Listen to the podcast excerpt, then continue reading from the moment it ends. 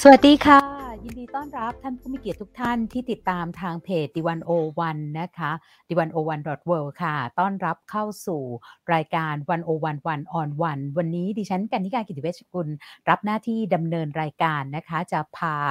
คุณผู้ชมท่านผู้มีเกียรติทุกท่านเนี่ยไปที่ยุโรปไปติดตามการเมืองของประเทศที่ถือว่าเป็นแกนนำสำคัญของสหภาพยุโรปนะคะ วันนี้เราจะได้พูดคุยกับอาจารย์ ดรจันจิราภูลสิริสมสมบัติภูลสิรินะคะซึ่งท่านเป็นนักวิจัยประจำสถาบัน German Institute of Global and Area Study กิกาแล้วก็ยังเป็นนักวิจัยประจำสถาบันเอเชียศึกษาที่จุฬาลงกรณ์มหาวิทยาลัย อาจารย์คะ สวัสดีค่ะ ค่ะ สวัสดีค่ะ ค่ะ คือ ถ้าพูดถึงเยอรมนีเนี่ยแน่นอนเราก็จะรู้สึกว่าหน้าของแองเกลาแมเคลนายกรัฐมนตรีตลอด 16 ปีที่ผ่านมาเนี่ยก็เธอก็จะลอยเด่นขึ้นมาเลยนะคะเขาบอกว่าที่เยอรมนีเนี่ยเด็กบางคนนึกไม่ออกหรือวัยรุ่นบางคนนึกไม่ออกว่ามีชีวิตอยู่ ภายใต้นายกรัฐมนตรีคนอื่นเป็นยังไง หรือนายกรัฐมนตรีคนที่แล้วเป็นใครนี่หลายคนอาจจะยังจำไม่ได้ เพราะว่า 16 ปีเต็มเลยนะคะ ที่เมเคลดำรงตำแหน่งอยู่แล้วเธอก็เป็นเหมือนกับราชินีของยุโรป เธอเป็นเรียกว่าแกนนำคนสำคัญที่ประคับประคอง โลกให้อยู่ในโลกประชาธิปไตยอยู่ได้ ในขณะที่ช่วงบางช่วงเนี่ยสหรัฐอเมริกา อย่างช่วงประธานาธิบดีทรัมป์ก็อาจจะปิดที่ปิดทางไปบ้าง หรือแม้แต่ในช่วงของสงคราม ต่อต้านการก่อการร้ายเนี่ยเยอรมนีก็ยังคงทำหน้าที่แกนกลางของโลกประชาธิปไตยโลกเสรีนิยมได้ค่อนข้างดี ทีนี้เนี่ยในการเลือกตั้งครั้งที่ผ่านมาเดี๋ยวขอรายงานผลการเลือกตั้งสักนิดหนึ่งนะคะเพราะว่าผลการเลือกตั้งครั้งนี้เนี่ยเดี๋ยวเราจะคุยกันเยอะอยู่เหมือนกันพรรคของแองเกลาแมร์เคิลซึ่งเคยเป็นพรรคอันดับหนึ่งเนี่ยพรรค CDU นะคะพรรค คริสเตียนเดโมแครตเนี่ยก็สหภาพคริสเตียนเดโมแครตได้ 24.1%อันนี้มาเป็นอันดับ 2พรรคที่มาเป็นอันดับหนึ่งเนี่ยคือพรรคโซเชียลเดโมแครตคือพรรคซ้ายกลางนะคะ 25.7%แล้วก็พรรคกรีน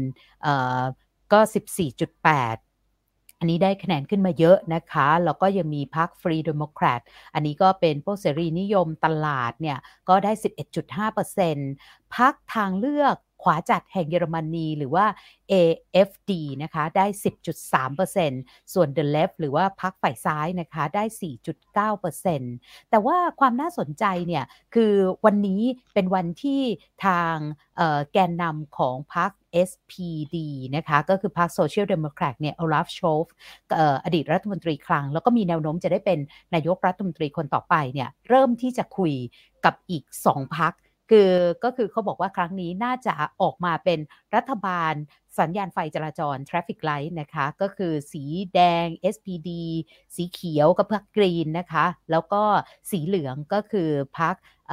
ฟรีเดโมแครตนะคะก็พรรคเสรีนิยมเนี่ย แต่ว่าประเด็นเรื่องนี้ก็จะมีความแตกต่างทางเรื่องนโยบายกันอยู่เยอะมาก ซึ่งเดี๋ยวเราจะคุย แต่ว่าอยากถามอาจารย์อย่างนี้ก่อนค่ะ การเมืองเยอรมันมันไกลไปไหม เราควรสนใจแค่ไหนแล้วครั้งเนี้ยอะไรที่มันน่าสนใจมาก เพื่อจูงใจคนฟังให้เข้ามาก่อนเยอะๆ อืม คือจริง ๆ มีหลายเรื่องที่น่าสนใจในฐานะคนติดตามการเมืองยุโรปนะคะ แล้วก็เออเวลาที่เทียบกับเออพักที่ถือว่าเป็นพักเก้าหน้าต่าง ๆ ในไทยอะไรอย่างเงี้ยเราก็จะเห็นถึงความต่างค่อนข้างเยอะ ทีนี้เออ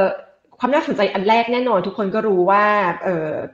คนคนแถวนี้เขาเรียกเออแองเกลาเมอร์เคลว่ามุตตี้ก็คือคุณแม่นะคะมาเตอร์เออคุณแม่เนี่ยอยู่มา 16 ปี แล้วก็เออจริง ๆ ก็กลายเป็นสัญลักษณ์ของความมีเสถียรภาพทางการเมืองแล้วก็เศรษฐกิจสังคมในเยอรมันนะคะทีนั้นการเปลี่ยนแปลงในในในครั้งนี้ก็ถือว่าเป็นเป็นการเปลี่ยนโฉมหน้าผู้นำรัฐบาลผู้นำรัฐคนใหม่ ทีนี้มันมีอีกเรื่องที่ที่น่าสนใจ ซึ่งซึ่งคนคนไทยอาจจะไม่ค่อยได้ยินกันมากก็คือว่าจริงพรรคอย่างโซเชียลเดโมแครตหรือว่าสังคมประชาธิปไตยเนี่ยเมื่อเอาแค่ต้นปีที่ผ่านมาเนี่ยคะแนนดิ่งเหวที่สุดก็คือได้ประมาณ 15%เขาโพลกันนะคะ ทุกคนก็ปรามาสเอาไว้แล้วว่า งานนี้ไปแน่แกตกกระป๋องแน่ แกจะไม่ได้เข้าเป็นพรรครัฐบาล แล้วก็คะแนนเสียงที่ดิ่งของโซเชียลเดโมแครตเนี่ยเป็นเป็นกระแสมาเรื่อยๆนะคะ ตั้งแต่จริง ๆ ตั้งแต่การเลือกตั้งครั้งที่แล้วคะแนนเสียงก็ลงถึงถึงขั้นที่ครั้งเมื่อเมื่อการเลือกตั้งปี 2017 เนี่ยพรรคโซเชียลเดโมแครตเกือบจะไม่ร่วมเป็นรัฐบาล เพราะว่าถ้าร่วมอีกครั้งเนี่ยคือคนมันเริ่มแยกไม่ออกแล้วว่าอะไรคือพรรค CDU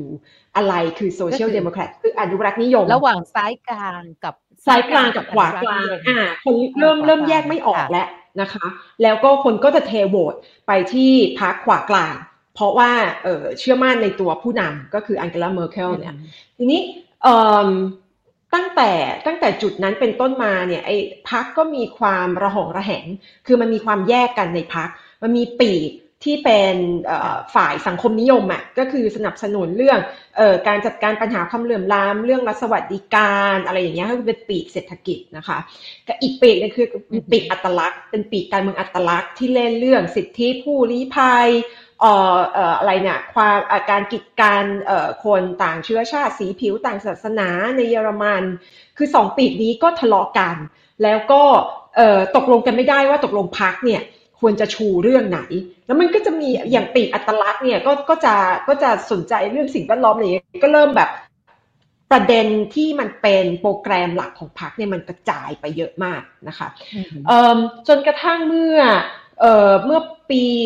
2018-2019 เนี่ยมันก็เริ่มมีการพูดคุยกันในพักเพื่อที่จะสร้างเอกภาพบางอย่างเอกภาพนี้เกิดขึ้นจากการทะเลาะกันในพักแล้วก็สุดท้ายเนี่ยมาถึงการเเรียกว่าไง เอาชนะเชื่อเฉือนกันด้วยการเตั้งแกนนำพรรคใหม่อะไรอย่างเงี้ยนะคะเพื่อจะไม่ลงรายละเอียดพูดเร็วๆก็คือว่าสุดท้ายเนี่ยพรรคสามารถสร้างเอกภาพได้ ด้วยการออบอกกับโปรแกรมของพรรคเนี่ยบอกกับประชาชนว่านโยบายหลักของพรรคคือเคารพการให้ความเคารพกับ คนทุกคนไม่ว่าจะเป็นชนชั้นแรงงาน ชนชั้นกลางเอ่อคุณจะเป็นคนเอ่อคนมุสลิมที่อยู่ในเบอร์ลินใช่ไหมคนเตอร์กี คนตุรกีที่อยู่ในเบอร์ลิน คุณจะเป็น LGBTQ คุณจะเป็นคนนับถือศาสนาสีผิวอะไร เราเคารพทุกคน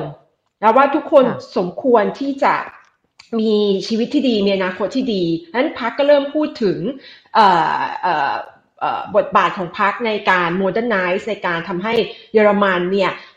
พัฒนามากไปกว่านี้นะคะถ้าจะจะยกตัวอย่างอันหนึ่งก็คือเอเรื่องเรื่องสัญญาณอินเทอร์เน็ตเนี่ยทุกคนอาจจะคิดว่าเยอรมันเป็นประเทศที่ทันสมัย แต่ว่ามันมีปัญหามากเรื่องการลงสายเคเบิลในประเทศ เพราะว่าพรรคที่รัฐบาลที่ผ่านๆมาเนี่ยไม่อยากจะลงทุนกับการสร้างโครงสร้างสาธารณูปโภคขั้นพื้นฐาน เพราะฉะนั้นสายอินเทอร์เน็ตในเยอรมันก็เก่ามาก แล้วก็อินเทอร์เน็ตที่บ้านก็จะ ติดติดขัดขาดอะไรอย่างเงี้ยนะคะ เป็นเป็นอะไรที่แบบอับอายทั่วทั่วทั่วเอ่อทางประเทศมากฉะนั้นเอ่อพักเนี่ยก็ก็ก็คล้ายๆเอ่อสามารถดำเนินแล้วก็ออกแบบนโยบายที่จะ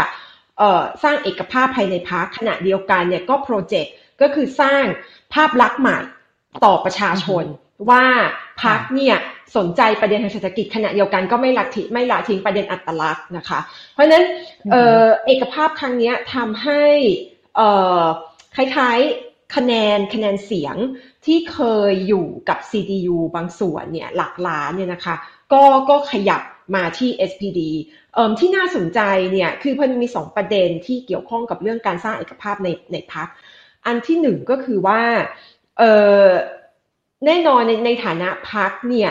เอ่อพักพัก SPT มันเป็นพักฝ่ายซ้าย และเป็นพักที่เก่าแก่ที่สุดในเยอรมันนะคะ แล้วเป็นพักฝ่ายซ้ายที่ที่ช่วงประมาณ 50-60 ปีที่ผ่านมาเนี่ยละทิ้งความเป็นซ้ายไปนั้นเสียงที่หายไปเสียงแรกก็คือเสียงคนที่โหวตให้กับพักฝ่ายซ้ายนั้นเอ่อคนที่เคยโหวตให้กับ SPD จำนวนหนึ่งเมื่อการเลือกตั้งครั้งที่แล้วเนี่ยก็ไปโหวตให้กับพักฝ่ายขวาสุดโต่งอย่าง AFD นะคะด้วยนโยบาย เศรษฐกิจของ FD ที่สัญญาว่าจะเอาประเทศเยอรมันกลับมาสู่คนเยอรมันสร้างความเท่าเทียมกันอะไรอย่างเงี้ยนะคะ เพราะฉะนั้นเสียงนี้ก็หันกลับมาสู่ SPD ขณะเดียวกันเนี่ยตัวผู้สมัครนายกรัฐมนตรีของพรรคเนี่ยก็เป็นตัวที่ลงร่องกับกับกับมาเคลอย่างดีก็คือว่า ตัวโอลาฟ ชอลส์เนี่ยเคยทำงานในรัฐบาล แล้วก็เป็นคนที่มีบุคลิกบุคลิกลุ่มลึกนะคะเออตัดสินใจอะไรได้เด็ดขาด แล้วก็เออเป็นคนที่ค่อนข้างมั่นคงอะไรอย่างเงี้ยนะคะ คนก็เห็นโอลาฟ ชอลส์ในฐานะเออสะพานที่จะพาจะจูงมือคนเยอรมันท่ามกลางวิกฤตต่างๆ ไปสู่การเปลี่ยนแปลงในประเทศได้ ขณะเดียวกันก็ยังเป็นสัญลักษณ์ของความมั่นคง ของการเปลี่ยนแปลง เพราะฉะนั้นเสียงจาก CDU จากพรรคฝขวากลางก็ย้ายย้ายมาที่พรรค SPD พรรคซ้ายกลางเนี่ยเรือนล้านนะคะ เพราะฉะนั้นไอ้ไอ้สองสองความเปลี่ยนแปลงเนี้ยทำให้การกลับมาของพรรค SPD เนี่ยเออมันมันคล้ายๆมันอบกอดไอ้เอ่อความย้อนแย้งของโลกหลายอย่างก็คือหนึ่งเอ่อพรรค SPD บอกว่าเราอยากให้ประเทศเปลี่ยนแปลง ถูกไหมคะ แต่ขณะเดียวกันการเปลี่ยนแปลงนี้ต้องมีเสถียรภาพดังนั้นเอ่อพักเนี่ยก็ก็อบกอดไอ้ความย้อนแย้งนี้ว่าจะจะทำอย่างไรให้คนรุ่นเก่าที่กลัวการเปลี่ยนแปลงเนี่ยพร้อมเดินทางไปกับเราเพื่อจะเปลี่ยนแปลง ขณะเดียวกัน คนรุ่นใหม่ก็เห็นพักเป็นสัญญลักษณ์ของอนาคตนะคะเพราะฉะนั้นไอ้ไอ้ประเด็นนี้มันก็เลยกลายเป็น คล้ายๆที่สำหรับสำหรับตัวดิฉันเนี่ยเพื่อที่จะสะท้อนกลับไปเมืองไทยเนี่ยก็คือว่าหนึ่งเนี่ยเฮ้ยระบบพรรคมัน work ก็คือว่าพรรคการเมืองที่เข้มแข็งเนี่ยเมื่อมันถึงจุดตกต่ำมันพร้อมปรับตัว ระบบพรรคที่สามารถสร้างเอกภาพได้เนี่ยมัน work อะไรอย่างเงี้ยนะคะ อันที่สองก็คือว่าประชาธิปไตยเนี่ยมัน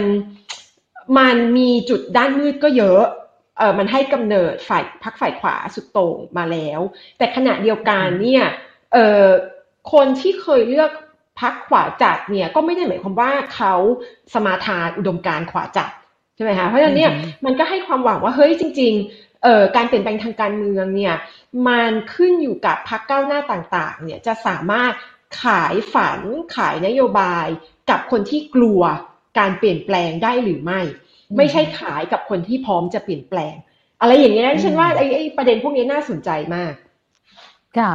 ฟังเหมือนกับว่าอาจารย์คะประเด็นหนึ่งเนี่ยคือถ้าเราเทียบกับหลาย ๆ ประเทศเราจะรู้สึกว่าแต่ละพักเนี่ยคือมันไม่ได้ค่อยแตกต่าง อันนี้ไม่ต้องพูดถึงประเทศไทยนะเอ่ออย่างสองพักใหญ่ของสหรัฐอเมริกา เราก็จะไม่ค่อยรู้สึกว่าเขาเป็นพวกเอ่อรัฐเขาเรียกว่ารัฐสวัสดิการ หรือว่าพวกเสรีนิยมคือแยกกันขาด หลายคนบอกว่าเดโมแครตกับริพับลิกันแทบจะไม่แตกต่างกัน ต่างกันนิดเดียวน้อยมาก แต่ว่าถึงที่สุดแล้วใกล้เคียงกันมากในเชิงนโยบาย แต่พออาจารย์พูดแบบนี้เนี่ยมันเหมือนกับว่าอย่างตัว SPU เองเนี่ยก็กลับมาหวนมาว่าไอ้รากฐานของพรรคตัวเองเนี่ยคือซ้ายกลางนะมันจะมีประเด็นแบบนี้อยู่ใช่ไหมคะ แล้วก็ดูเขาก็จะเชื่อว่าถ้าคนที่คุณเคยเห็นว่าเรา ซ้ายไม่กลางเออไม่กลางซ้ายจริง หรือออกไปแถบขวาขวาคุณกลับมาเถอะนะเรากลับมาแล้ว เราพร้อมปรับตัวเราจะไปข้างหน้าพร้อม ๆ กันร่วมกลับมาอุดมการแบบนี้ เออทำไมมันมีไอ้ความรมความรู้สึกนี้ อันนี้ดิฉันเข้าใจถูกไหมจากการที่อาจารย์วิเคราะห์ให้ฟัง อืม คือเออคือจะพูดถึงลักษณะเฉพาะของของระบอบการเมืองเยอรมันเนี่ยมันต้องเข้าใจเอ่อ การต่อสู้ทางการเมืองในประวัติศาสตร์ของประเทศในช่วงเป็นร้อยปีที่ผ่านมานะคะ เอาเอาแค่ร้อยปีเนี้ยตั้งแต่ต้นศตวรรษที่ยี่สิบจนถึงศตวรรษที่ยี่สิบเอ็ดเนี่ยเออเยอรมันเปลี่ยนระบอบการเมืองมาแล้วเนี่ยสามระบอบใช่ไหมสี่ระบอบซะด้วยซ้ำนะคะก็คือหนึ่งเป็นเอ่อ absolute monarchy ใช่ไหมคะ สมบูรณาญาสิทธิราช ซึ่ง เปลี่ยนแปลงช่วงหลังสงครามโลกครั้งที่หนึ่งหนึ่งเก้าหนึ่งแปดเปลี่ยนมาเป็นสาธารณรัฐไวมา ซึ่งเป็นการทดลองประชาธิปไตยเดี๋ยวเราจะกลับมาประเด็นนี้อีกนะคะเออเป็นการทดลองประชาธิปไตย แล้วก็ลุ่มลุ่มดอนดอนท้ายที่สุดเนี่ยก็เจอการขึ้นมาของพรรคนาซี ซึ่งเป็น totalitarian เอ่อ dictatorship ใช่ไหมคะเป็นเผด็จการแบบสุดขั้วแบบเบ็ดเสร็จนะคะเผด็จการเบ็ดเสร็จเอ่อเอ่อหลังสงครามโลกครั้งที่สองเนี่ย เยอรมันมีอีกสองระบบการเมืองที่เกิดขึ้นพร้อมกันก็คือคอมมิวนิสต์ถูกไหมคะ แล้วก็เอ่อเอ่อเสรีนิยมประชาธิปไตย ทีนี้เนี่ยเอ่อไอการทดลองใช้ประชาธิปไตยของเยอรมันช่วงสาธารณรัฐไวมาเนี่ยก็น่าสนใจ เพราะว่าเอ่อมันมันเป็นประชาธิปไตยแบบที่ไม่มีเสถียรภาพก็คือเน้นการมีพรรคการเมืองหลายพรรคแล้วก็เกิดเกิดรัฐบาลที่มาจากพรรคผสมแบบเป็นสิบสิบพรรค ฟังคุณไหมคะ เพราะฉะนั้นเนี่ยก็จะมีการทะเลาะตบตีในสภาท่านสภาก็ก็ทำงานไม่ได้ใช่ไหมคะก็สร้างความรู้สึกให้ให้คนชนชั้นกลางส่วนใหญ่เนี่ยรู้สึกว่าเฮ้ยประชาธิปไตยมันไม่ work มันมีแต่ความวุ่นวายใช่ไหมคะอันนั้นประการที่หนึ่งอันที่สองก็คือสาธารณรัฐไวมาร์เนี่ยเนื่องจากมันต้องจัดการกับเยอรมันหลังสงครามโลกครั้งที่หนึ่งมันก็ไม่มีเวลาที่จะปฏิรูปรากฐานทางการเมือง ซึ่งก่อนหน้านี้คือสมบูรณาญาสิทธิราชย์นะคะฉะนั้นพอไม่มีเวลาปั๊บเนี่ยเออชนชั้นชนชั้นนำเก่าที่เคยอยู่ในกองทัพที่เคยอยู่ในเอ่อในในในรั้วในวังหรือว่าอยู่ในระบบราชการเนี่ยก็ยังคงอยู่ในตำแหน่งเหล่านั้น แล้วก็ย้อนกลับมาเอ่อบั่นทอน สถาบันประชาธิปไตยที่เพิ่งเกิดขึ้นมานะคะ เพราะฉะนั้นก็มีถ้าถ้าใครหลายคนตามกระทั่งซีรีส์อะไรอย่างเงี้ย Babylon Berlin ที่อยู่ในเขาจะอยู่ในอะไรอเมซอนอะไรเงี้ย Amazon Prime นะคะก็จะเห็นความความวุ่นวายช่วงนั้นก็คือมีการลอบสังหารนักการเมืองฝ่ายซ้าย นักการเมือง SPD อะไรอย่างนี้นะคะ ก็โดนรอบสังหารโดยชนชั้นนำเก่าเก่าเหล่านี้ อันที่สามก็คือว่าการเปลี่ยนแปลง ทางการเมืองในช่วงหลังสงครามโลกครั้งที่หนึ่งเนี่ยมันมีมีความไม่มั่นคงทางเศรษฐกิจเยอะเยอรมันต้องจ่ายค่าปฏิกรสงคราม เพราะว่าแพ้สงครามโลกครั้งที่หนึ่งนะคะเพราะฉะนั้นประเทศก็เจอ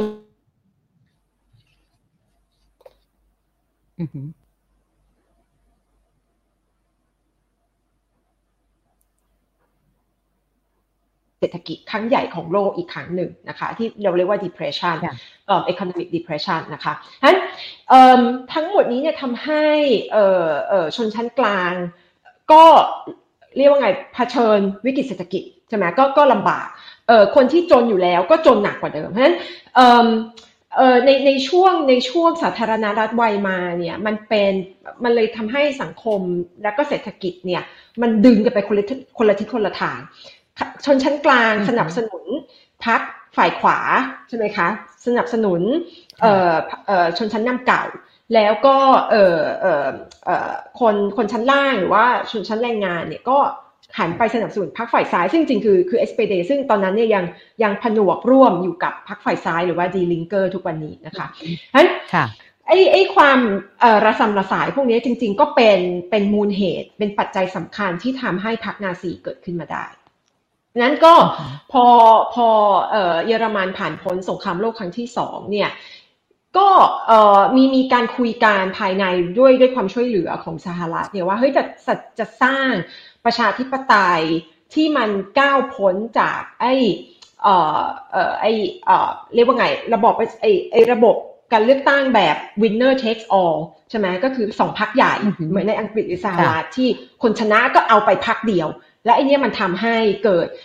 ปัญหาการแบ่งแยกฝักฝ่ายในสังคม ขณะเดียวกันพักเล็กมาก ๆ ระบบประชาธิปไตยแบบที่มีพักเล็กมาก ๆพักรัฐบาลเต็มไปด้วยพักผสมอะไรเงี้ยนะคะ ก็ทำให้ประชาธิปไตยระสำระสายคนก็ไม่ค่อยเชื่อมั่นใน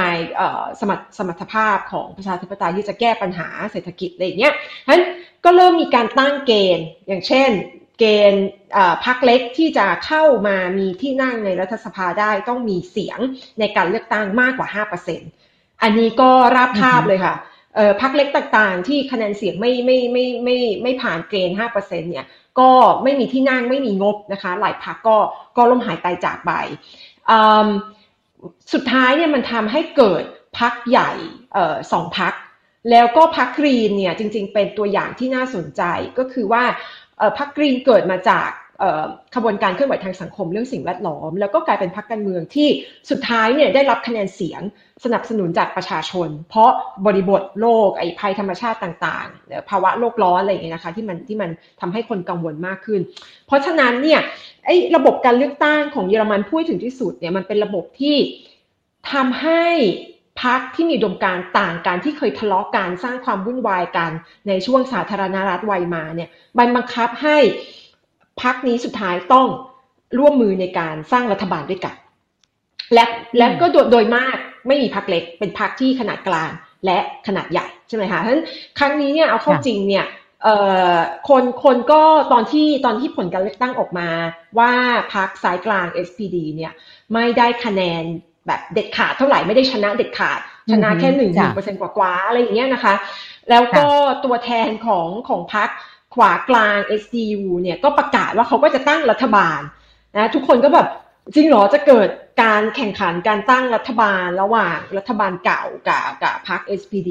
แต่ปรากฏว่าเอาเอาเข้าจริงเนี่ยไอการคุยกันข้างหลังม่านของพรรคการเมืองต่างๆ ข้ามขั้วทางการเมืองเนี่ยมันมันมีมาอยู่เรื่อยๆ เช่นเออเขาก็จะมีแบบค็อกเทลวันศุกร์นัดกินค็อกเทลกันของตัวแทนพรรคอะไรเงี้ยเพื่อจะสร้างสายสัมพันธ์ใช่ไหมคะเพราะฉะนั้นพอถึงเวลาที่จะต้องเจรจาจัดตั้งรัฐบาลจริง ๆ เนี่ยมันก็มีช่องทางของมันอยู่ แล้วก็เออมันไม่ได้เกิดภาวะแบบสุญญากาศเหมือนอย่างที่เคยเกิดในในเบลเยียมบางครั้งเนี่ยเจรจาตั้งรัฐบาลกันเป็นปีเลยค่ะนะคะเนเธอร์แลนด์อะไรอย่างเงี้ยนะคะก็จะปียังเคยเลย ใช่ใช่ค่ะตั้งรัฐบาลกันเป็นปี เพราะฉะนั้นเนี่ย ระบบการเมืองเยอรมันมันถูกสร้างขึ้นมาให้มีสิ่งที่เรียกว่าโซเชียลพีซอะค่ะมีมีการคือไม่ใช่ไม่ใช่สันติภาพแบบรักกันจะแหกอะไรดมเลยนะคะแต่ว่าเป็นสันติภาพแบบที่ทุกคนพร้อมคอมเพลมไพร์พร้อมปณีประนอมจุดยืนทางอุดมการณ์เพื่อที่จะ เห็นประเทศก้าวไปข้างหน้าด้วยกัน แล้วก็ไม่ใช่ไม่ใช่ นิยามนิยามไอ้ไอ้ความสมานฉันท์แบบที่รัฐบาลเราใช้กันใช้กันพั่มเพรื่อ เป็นเป็นการต่อรองผลประโยชน์ แล้วก็สู้กันทางอำนาจจริง ๆอืมค่ะ ทีนี้ถ้าเรากลับมาดูนะคะเอ่อคุณผู้ชมเนี่ยคงเห็นแล้วว่ามันค่อนข้างที่จะน่าสนใจมาก ถ้าเราเปรียบเทียบใช้ลักษณะของการเมืองเปรียบเทียบกับ รัฐบาล แล้วก็สภาวะสังคมของประเทศไทยด้วยนะคะ เราเนี่ยกำลังรู้สึกเหมือนกับอยู่ในช่วงการหาทางออกไม่ได้ แต่ว่าหลาย ๆ ประเทศมันก็เคยผ่านมา เยอรมนีก็เคยผ่านมา แสดงว่ามันน่าจะพอมีความหวังบ้างนะคะฉะนั้นการฟังครั้งนี้เนี่ยนอกจากติดตามเรื่องสถานการณ์โลก ติดตามสถานการณ์ในสหภาพยุโรป เพื่อ ยังเพื่อสร้างความหวังให้กับตัวเองด้วย แล้วก็นิดนึงนะคะก่อนจะเดินหน้าไปต่อเนี่ยคุณผู้ชมไม่ต้องกังวลนะคะ ที่ภาพของดิฉันเนี่ยจะหายหายมามา เนื่องจากวันนี้เน็ตสีแดงนะคะ ไม่ค่อยเสถียรค่ะ ฉะนั้นถ้ามีช่วงไหนที่เสียงฝนไม่ตกแต่น้ำจะท่วมค่ะ ถ้าสมมุติว่าเอ่อมีช่วงที่เสียงมันก้องก้องเนี่ยเรียนก็เลยจะปิดภาพนะคะอ่าทีนี้เนี่ยอาจารย์คะ พอเราเห็นแบบนี้ ฉะนั้นเนี่ยโอกาสที่เอ่อถึงแม้ว่าจะไม่มีแองเกลาแมคเคลในการเป็นนายกรัฐมนตรีในการนำประเทศเนี่ยประเทศมันก็จะเดินไปได้ แต่ว่าต้องถามบรรยากาศนิดหน่อยก่อน ว่าวันในช่วงของการเลือกตั้งเนี่ยเขาคึกคักหรือว่าคนตื่นเต้นมากน้อยแค่ไหนประเด็นอะไรบ้างที่เขาคุยกันเป็นสำคัญนะคะในการเลือกตั้งครั้งนี้ อืม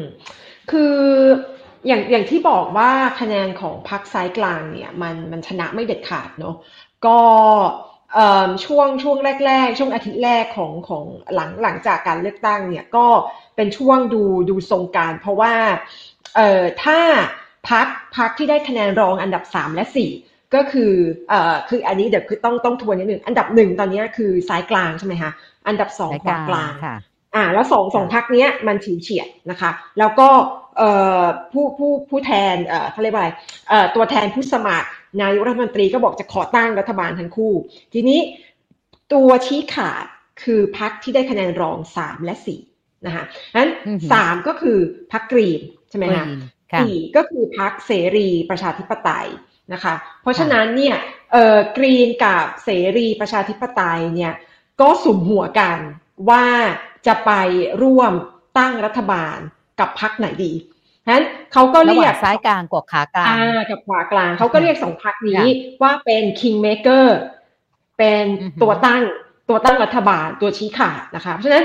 สิ่งที่เกิดขึ้นก็คือที่น่าสนใจสำหรับสำหรับดิฉันคนทำงานรัฐศาสตร์ก็คือว่าสองพักนี้มันก็แข่งกันด้วยเรื่องความชอบธรรมใช่ไหมผลการเลือกตั้งสะท้อนความชอบธรรมของพักในสายตาประชาชนว่าอย่างไร อะ มันก็ไปดูกันที่ เสียงที่ตกของพัก CDU และเสียงที่ขึ้นของพัก SPD ก็คือ อ่าก็คือสายกลางเพราะ CDU เนี่ยตก8เปอร์เซ็นต์เอ่อ SPD เนี่ยขึ้นห้ากว่ากว่าเปอร์เซ็นต์เพราะฉะนั้น เออฉันทามติของประชาชนเนี่ยมันเคลียร์ตรงนี้ก็คือว่า อย่างน้อยคนอยากเห็นตัวแทนผู้สมัครนายกรัฐมนตรีของพรรคสายกลางเนี่ย นำประเทศไปข้างหน้าอย่างน้อย และบางบางส่วนมีจำนวนมากก็อยากเห็นพรรค SPD เป็นพรรครัฐบาลใช่ไหมคะ เพราะฉะนั้นเนี่ยพอมันมันสู้กันที่นี้แล้วตรงนี้แล้วเนี่ยตอนนี้คล้ายๆขอบคนที่มี common sense ทางการเมืองใช่ไหมก็ก็ก็คงจะเดาได้ว่าอีกสองพักที่เหลือเนี่ยก็น่าจะน่าจะมาต่อรอง ตำแหน่งที่นั่งและก็คือคือคือมีแนวโน้มว่าจะร่วมพักรัฐบาลกับ SPD แล้วนะคะเพราะฉะนั้นสิ่งที่เกิดขึ้นอันนี้ก็คือเป็นการต่อรองเจรจาที่นั่ง แต่ว่ามันไม่ง่าย เพราะว่าอุดมการเอ่ออย่างน้อยยังมีสองอุดมการหลักในในพักร่วมสามพักนะคะ ก็คือมีสายซึ่งเป็นสายเศรษฐกิจกับสายสิ่งแวดล้อมนะคะ แล้วก็มีอ่าจริง ๆ เสรีประชาธิปไตยเนี่ยเป็น liberal แต่ว่า คนที่เรียนปรัชญาการเมืองโดยเฉพาะการเมืองพื้นพื้นพื้นภาคยุโรปเนี่ยก็จะเรียกอุดมการทางเศรษฐกิจของพรรคเสรีประชาธิปไตยว่าเป็นขวาขวาเศรษฐกิจก็คือว่าเน้นเหมือนริพับลิกันนะคะก็คือเน้นบทบาทรัฐบาลน้อยๆหน่อย ให้โอกาสเอกชนในการทำมาหากินตัดแท็กอะไรตัดภาษีอะไรอย่างเงี้ยนะคะ แต่ว่าขณะเดียวกันนโยบายอีกอันหนึ่ง ของพรรคเสรีประชาธิปไตยเนี่ยก็คือสร้างเขาเรียกว่าดิจิทัลไลซ์ประเทศเยอรมัน ก็คือทำให้เยอรมันเนี่ยกลายเป็นสังคมดิจิตอลมากขึ้นฉะนั้นสามพักนี้จริงๆก็ก็ก็ต้องหาจุดร่วมสงวนจุดต่าง ซึ่งที่เจรจาเก้าอี้รัฐมนตรีเนี่ยตอนนี้ที่คุยกันหลัก ๆ ก็คือใครจะเป็นรัฐมนตรีว่าการกระทรวงการคลัง เพราะว่าถ้าเป็นถ้าเป็นเอ่อ FDP หรือว่าเสรีประชาธิปไตยปั๊บเนี่ยเขาได้เป็นรัฐมนตรีว่าการกระทรวงการคลังเนี่ยก็หมายความว่าไอ้นโยบายสวัสดิการที่ SPD อะไรสนับสนุนมานี่เจ๊งไหมใช่ไหมคะงบงบที่จะใช้กับการลงทุนสร้างสาธารณูปโภคขั้นพื้นฐานหรือว่างบที่จะใช้ในการสนับสนุนสวัสดิการคน มันก็คงจะถูกตัด ถ้าพักขึ้นมาเป็น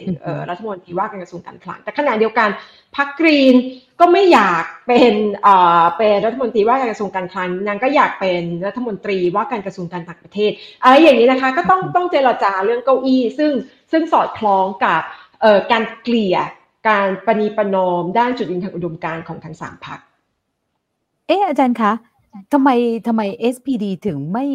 ทำไมต้องเอารัฐมนตรีการคลังให้กับพรรคอันดับสองด้วยอะ ถ้าพรรคอันดับสามด้วยซ้ำไปนะ ถ้าเป็น FDP เนี่ย เพราะว่าคือถ้านึกนึกภาพจากการติดตามการเมืองในประเทศไทย เราจะรู้สึกว่า โอ้โห ถ้ามันเป็นเก้าอี้อันดับหนึ่งขนาดเนี้ย แต่ว่าถ้าย้อนกลับไปดูในรัฐบาลที่แล้ว ตอนนั้นพรรค CDU ของแองเกลาเมเคิลก็ให้ตำแหน่งนี้กับเอ่อ SPD เหมือนกัน มันเป็นยังไงอะคะเอ่อ คือน่าน่าสนใจมันมีสองประเด็นนะคะเอ่อการตั้งรัฐบาลเมื่อเมื่อรอบที่แล้ว 2017 เนี่ยเอ่อคือตอนแรกเนี่ยเขาเขาจะไม่ไม่เอา SPD มาร่วม คือคือตอนนี้มันมี 3 coalition pattern เนาะ มันมีอย่างที่คุณกาว่าก็คือมันมีไฟจราจรใช่ไหมคะ ไฟจราจร SPD แดงเขียวเหลือง อ่า แล้วก็มีจาไมกาจาไมกาก็คืออีกฝั่งหนึ่งก็คือเป็น CDU นำขวากลางนำแล้วก็เอ่อเอ่อ พรรคกรีนกับเสรีประชาธิปไตยก็จะเป็นธงจาไมกาเพราะว่า CDU สีดำอีกอันนึงก็เขาเรียกเป็น grand coalition ก็คือเป็นสองพรรค CDU กับ SDP ซึ่งก็คือผลการเลือกตั้งครั้งที่แล้ว แต่ว่าที่น่าสนใจก็คือ ครั้งที่แล้วเนี่ยตอนแรกเขาจะไม่ได้สร้าง grand coalition นะคะเขาจะไปจาไมกาก็คือจะเป็นสูตรเนี้ย SDU นำขวากลางนำรัฐบาลแล้วก็มีกรีน มีเสรีประชาธิปไตย แต่ปรากฏว่าอีตาหัวหน้าพักของเสรีประชาธิปไตยเนี่ยเจรจากันสักพักขอถอนตัว เพราะว่านางไม่ได้ตำแหน่งอย่างที่อยากได้ ก็คือเป็นรัฐมนตรีว่าการกระทรวงการคลังใช่ไหมคะก็ถอนตัวเพราะฉะนั้นบทบาทของ Kingmaker Kingmaker เลยสำคัญตรงนี้ว่า แม้ว่าจะเป็นพักอันดับ4เนี่ยแต่ว่าถ้าถอนตัวปั๊บมันไม่ได้ majority ซึ่งมันต้องมากกว่า 50%ถึงจะตั้งรัฐบาลได้นะคะ เพราะฉะนั้นเนี่ยเออ สุดท้ายเนี่ยเมื่อการเลือกตั้งครั้งที่แล้วก็เลยต้องไปไปเกี่ยว SPD เข้ามาใหม่ใช่ไหมคะอันครั้งนี้เนี่ยก็เลยต้องคือคือเนื่องจากแพทเทิร์นครั้งที่แล้วเนี่ยทางพักสายกลาง SPD เนี่ยก็เลยต้องหาทางซื้อตัวหาทางเอาตำแหน่งล่อล่อลวงพัก FDP นิดหนึ่งฉะนั้นอันอันนี้เป็นเหตุผลหนึ่งอันที่สองก็คือว่าพักกรีนเองไม่ได้อยากได้ตำแหน่ง รัฐมนตรีว่าการกระทรวงการคลังเท่าไหร่นัก อย่างน้อยในฐานะของออในในจากจากมุมของออแบบบอกก็คือคนที่เป็นตัวแทนผู้สมัครตำแหน่งนายกรัฐมนตรีของพรรคกรีนเนี่ยนะคะ ผู้หญิงเนี่ยก็คือเขาไม่ได้อยากได้ตำแหน่งนี้เขาอยากอยากจะจุดยืนของเขาเนี่ยก็คืออยากจะสร้างสัญชาฉันทามติภายในยุโรป เรื่องแคร์บอนก๊าซบ้างเรื่องการปกป้องโลกอะไรอย่างเงี้ยจากภาวะ การเปลี่ยนแปลงของบรรยากาศอะไรอย่างเงี้ยค่ะก็ก็คือประเด็นของเขามัน international เขาก็อยากจะได้เก้าอี้กระทรวงต่างประเทศนั้นก็ในในในแต่ SPD เนี่ยไม่อยากได้แบบนี้นะคะ ก็คืออยากอยากให้พรรคกรีนเนี่ยได้ตำแหน่งเอ่อว่าการกระทรวงการคลังจะได้มีนโยบายเศรษฐกิจที่มันมันใกล้เคียงกันหน่อย ก็ตตอนนี้ก็ก็การเจรจาข้างในก็เป็นเป็นเรื่องของข่าวลือทั้งนั้น เพราะว่าไม่ไม่เขาไม่ไม่เปิดเผยผล ก็เป็นการต่อรองแบบแบบลับ เพราะว่าถ้าเปิดเผยผลเมื่อไหร่มันจะค่อนข้างวุ่นวายคนในพักก็จะตบตีแย่งชิงกันเยอะนะคะแต่ว่าเพื่อตอบคำถามนะจุดนี้ก็คือว่าตอนนี้เอ่อ development เป็นประมาณนี้ก็คือว่าต่อรองกันอยู่ แล้วก็มีแนวโน้มว่าการการต่อรองเรื่องเก้าอี้กระทรวงการคลังเนี่ยจะค่อนข้างยาก ค่ะ ทีนี้ถ้าเราดูนโยบาย เพราะว่าคือครั้งที่แล้วเนี่ยอาจารย์บอกว่าในการในรัฐบาลที่แล้ว นะคะก็จะเป็นลักษณะที่มันไม่ได้ขวาซะทีเดียวถึงแม้ว่าพรรคของแมเคลเนี่ยจะเป็นขวากลาง แต่มันออกจะเป็นซ้ายซ้ายมากสักหน่อยนะคะ จากจุดตรงนั้นเนี่ยอยากให้อาจารย์มองทั้งช่วงรัฐบาลที่ผ่านมาแล้วก็มองไปข้างหน้าค่ะ ว่านโยบายของพรรคถ้าสมมุติว่ามันออกมาแบบแบบเอ่อ traffic light แบบนี้เนี่ย มันจะออกมาเป็นยังไงบ้างอะค่ะเอ่อ คือคือจริง ๆ ก่อนก่อนที่จะตอบคำถามเนี่ยต้องต้องเห็น CDU เนี่ยจริง ๆเป็นพรรคที่เรียกว่าไง เป็นเฉดอนุรักษ์นิยมในแง่ทางสังคมวัฒนธรรม แต่ว่าพอถึงถึงเศรษฐกิจเองจริงก็ไม่ได้อนุรักษ์นิยมอะไรมากนะคะ ก็ก็มีจุดที่ใกล้เคียงกับ SCP อยู่เพราะฉะนั้นในในพักจริง ๆ CDU เนี่ยเขาเรียกว่ายูเนียนมากกว่า CDU ด้วยซ้ำมันประกอบด้วยสองสองพัก ก็คือ CDU กับ SCU SCU เนี่ยเออเป็นอ่าเป็นพักที่เออเป็นเป็นพักหลักในในรัฐทางตอนใต้ก็คือบาวาเรียที่เราไปมิวนิกอะไรอย่างเงี้ยกันนะคะ ก็คือเป็นรัฐทางตอนใต้แล้วก็เอ่อเป็นพรรคที่คุมคะแนนเสียงตอนใต้มานานเพราะฉะนั้นเขาก็รวมกันเป็นยูเนียน ทีนี้เอ่อ CDU เป็นอะไรที่ประหลาด เพราะว่าเป็นพรรคที่เป็นลูกผสมของเอ่อ พวกอนุรักษ์นิยมแบบฝ่ายลักเจ้า สมัยนู้นที่ยังแบบไม่ได้ถูกกำจัดไป หรือว่าถูกขับออกไปในช่วงที่นาซีแพ้สงคราม ก็จะมีฝ่ายอนุรักษ์นิยมประเภทหนึ่ง แล้วก็ฝ่ายศาสนาก็มีแล้วก็ฝ่ายที่เชื่อเรื่องค่านิยมของครอบครัวอะไรอย่างเงี้ยค่ะก็มารวมกันคือมันไม่ได้อนุรักษ์นิยมแบบที่เราเห็นในในอเมริกาคือเพราะฉะนั้นเนี่ยไอ้ไอ้ คำว่ากลางเนี่ยมันเลยสำคัญกว่าขวา เพราะว่าจุดยืนของพรรคมันก็ถูกเปลี่ยนได้ ขึ้นอยู่กับ faction ในพรรคกลุ่มก้อนในพรรคไหนขึ้นมามีอำนาจนะฮะหรือว่าเออเออนายกตอนนั้นเนี่ยมีจุดยืนของนายกที่เป็นตัวแทนพรรคมีจุดยืนแบบไหนนั้นเมอร์เคิลเนี่ยก็มีจุดยืนที่ขยับในแง่นโยบายสังคมวัฒนธรรมเนี่ยมามามาทางซ้ายนิดๆ ตัวอย่างที่เห็นได้ชัดก็คือเมื่อปี 2015 ที่เมอร์เคิลประกาศรับผู้พยพนะคะฉะนั้นจากจุดนั้นเป็นต้นมาเนี่ยมันก็เลยคล้ายๆมีมีคำอธิบายหนึ่งว่าทำไมพรรคซ้ายกลาง SPD เนี่ยถึงเสียคะแนนเสียงในช่วงเจ็ดแปดปีที่ผ่านมา อันนึงก็เพราะว่าเมอร์เคลเนี่ยกลายเป็นสังคม ประชาธิปไตยคือเป็นซ้ายกลางมากขึ้น อย่างน้อยในในปีวัฒนธรรมสังคมใช่ไหมคะฉะนั้นคนที่จะเลือก SPD ก็ไปเลือก CDU เพราะว่าเชื่อมั่นในตัวเมอร์เคล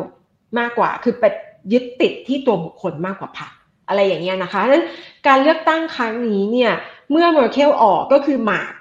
ควีนไปแล้วเนี่ยคนที่เคยเลือกพรรคขวากลาง เพราะเมอร์เคลแต่มีจุดยืน ทางวัฒนธรรมและสังคมเนี่ยเป็นสายกลางอ่าก็ก็กลับหันกลับมา SPD เนี่ยจริงๆก็ก็ก็ผันเอ่ออย่างอย่างที่บอกในในคำถามแรกเลยก็คือว่า SPD เองก็ปรับจุดยืนของพรรคจากที่เป็นสายสายอัตลักษณ์สุดขั้วใช่ไหมคะพูดเรื่องชนกลุ่มน้อยอะไรอย่างเงี้ยก็ปรับ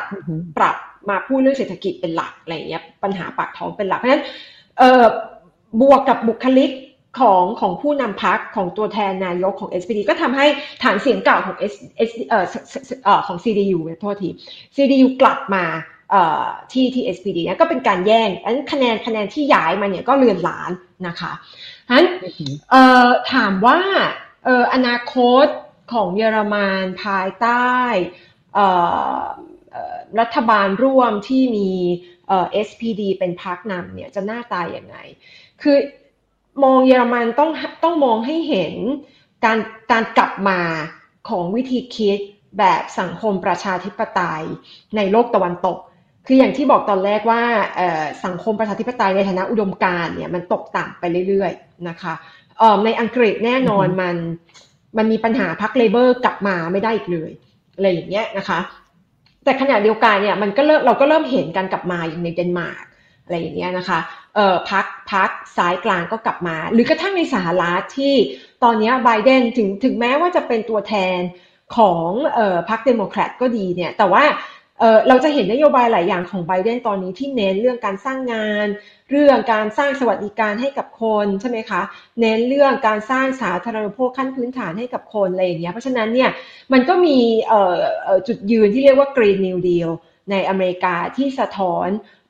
วิธีคิดแบบแบบสังคมประชาธิปไตย เพราะฉะนั้นเนี่ยคือดิฉันคิดว่าบริบทโลกในในช่วงถ้ามองมองจากหลังวิกฤตการเงินช่วง 2008 2009 2010 ในยุโรปสหรัฐแล้วก็มายุโรปเนี่ยคุณจะเห็นไอ้สังคมที่มันฉีกออกเออเป็นคนที่มีกับคนที่ไม่มี มากขึ้นความเหลื่อมล้ำอันนี้เป็นปัญหาที่เกิดขึ้นทั่วโลกนะคะ และไอ้เศรษฐกิจวิกฤตเศรษฐกิจมันยิ่งสะท้อนความความลึกซึ้งของปัญหานี้ เพราะฉะนั้นเนี่ยรัฐบาลที่ที่ที่เคยเคยบอกว่าฉันเป็นกลางๆอะไรอย่างเงี้ยมันก็เริ่มที่จะเออเรียกว่าไงยืนยันในจุดยืนที่จะต่อสู้เพื่อประชาชนมากขึ้นนั้นพรรค SPD เนี่ยจริงเป็นตัวแทนของกระแสการเมืองโลกที่กลับมา เพื่อที่จะบอกว่าพรรคการเมืองเป็นตัวแทนของประชาชน ไม่ใช่เป็นตัวแทนของชนชั้นนำ นั้นเราก็จะเห็นเราคิดดิฉันคิดว่าอย่างน้อยในโลกตะวันตกเนี่ยเราจะเห็นการกันขึ้นมาของพรรคก้าวหน้ามากขึ้นนะคะในสเปนจริงๆก็พรรคก้าวหน้าพรรคฝ่ายซ้าย ทั้งฝ่ายซ้ายจัดและซ้ายกลางก็มาเป็นรัฐบาลอะไรอย่างเงี้ยนะคะถามว่าอนาคตภายในมือของพรรคซ้ายกลางเป็นอย่างไรดิฉันคิดว่าเราจะเห็นเเรียกว่าไง การอุดรอยรั่วของวิกฤตต่างๆ ในในในยุโรปที่ที่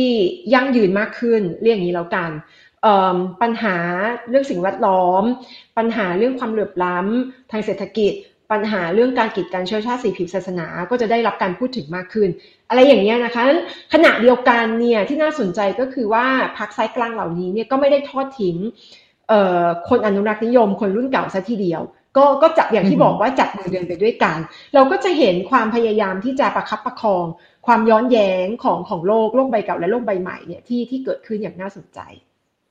อืมค่ะทำให้เห็นเลยนะคะว่าถ้าพูดง่ายๆ ใช้คำสั้นๆอันอาจจะบอกว่าโลกอาจจะซ้ายกลางมากขึ้น แต่ชอบคำของอาจารย์ที่พูดว่าพักก้าวหน้าเนี่ยจะเติบโตได้มากขึ้น แล้วก็จะเห็นเอ่อคือ หันเข้าหาประชาชนมากขึ้นมากกว่าที่จะมองที่ชนชั้นนำทีนี้เนี่ยอยากจะจุดหยุดตรงนี้ไว้ก่อน แล้วย้อนกลับมานิดหนึ่งเอ่อเพราะว่าโจทย์ของวันนี้เนี่ยชื่อเรื่องก็คือการเมืองเยอรมนีหลังเมอร์เคลริซึมแต่ว่าต้องถามก่อนถ้าพูดถึงเมอร์เคลริซึมเนี่ยอาจารย์จะให้คำนิยามว่าอะไร แล้วนึกถึงอะไรที่เป็นเลกาซีของของเมเคลค่ะนึกถึงท่ายืนแกอะเคยเห็นไหมแกยืนเอามือ ผสานกันข้างหน้าเป็นรูปสามเหลี่ยมเลยนะคะดิฉันจะคิดถึงท่ายืนของคุณคุณแม่มากอันนี้พูดพูดแบบเชิงชวนหัวหน่อยนะ แต่ว่าเออมันมีสารคดีสัมภาษณ์บทสัมภาษณ์หนึ่งที่น่าสนใจ แล้วก็เอาเอาเอาผู้นำผู้นำโลกมีอดีต รัฐมนตรีว่าการกระทรวงการคลังของกรีกในสมัยที่ต้องดีลกับมาเคิลช่วง วิกฤตการเงินยูโรนะคะ แล้วก็กรีกเนี่ยกระอักกระอ่วนโดนแบบเละเลยนะคะแล้วก็มีอดีตเรียกว่าไงท่านทูตจากอินเดียที่เคยอยู่ในเยอรมัน แล้วก็มีนักการเมืองพรรครัฐบาลเนี่ยนะคะจากแอฟริกาใต้ ประเด็นที่น่าสนใจของของบทสัมภาษณ์นี้ก็คือว่าไอ้บทสนทนานี้มันทำให้เราเห็น ภาพลักษณ์ของเมอร์เคิลในสายตาผู้นำในสายตาคนในโลกต่างทวีปเนี่ยที่ต่างกันราวกับว่าเป็นคนละคน ทีนี้เริ่มเริ่มจากกรีกเนี่ยเนื่องจากกรีกบอบช้ำจากบทบาทนำในนโยบายการเงินในช่วงวิกฤตการเมืองในช่วงวิกฤตค่าเงินยูโรเนี่ยกรีกก็บอบช้ำมาก แล้วก็พูดเร็วๆก็คือว่า ทางสถาบันการเงินของของของ EU เนี่ยก็ให้เงินกู้กรีกแต่ว่าภายใต้ให้เงินกู้เพราะว่ากรีกเป็นหนี้สาธารณะเยอะใช่ไหมคะก็ให้เงินกู้เพื่อที่จะก่อแล้วก็เป็นหนี้แบงก์เยอรมันเยอะด้วยอ่าเป็นหนี้สาธารณะ เป็นหนี้แบงก์ EU เป็นหนี้แบงก์เยอรมันทีนี้เยอรมันก็ทำตัวเรากับเป็นเจ้าหนี้ ด้วยการเอ่อก็ให้เงินช่วยเหลือเขา แต่ว่าขอควบคุมนโยบายเศรษฐกิจ ไอ้อะไรที่เคยแบบเพนชั่นใช่ไหมเงินบำเหน็จบำนาญเอ่อที่เคยให้ก็ตัด อ่าตัดทุกอย่างหมด เออดิฉันไปไปไปกรีซช่วงเนี่ย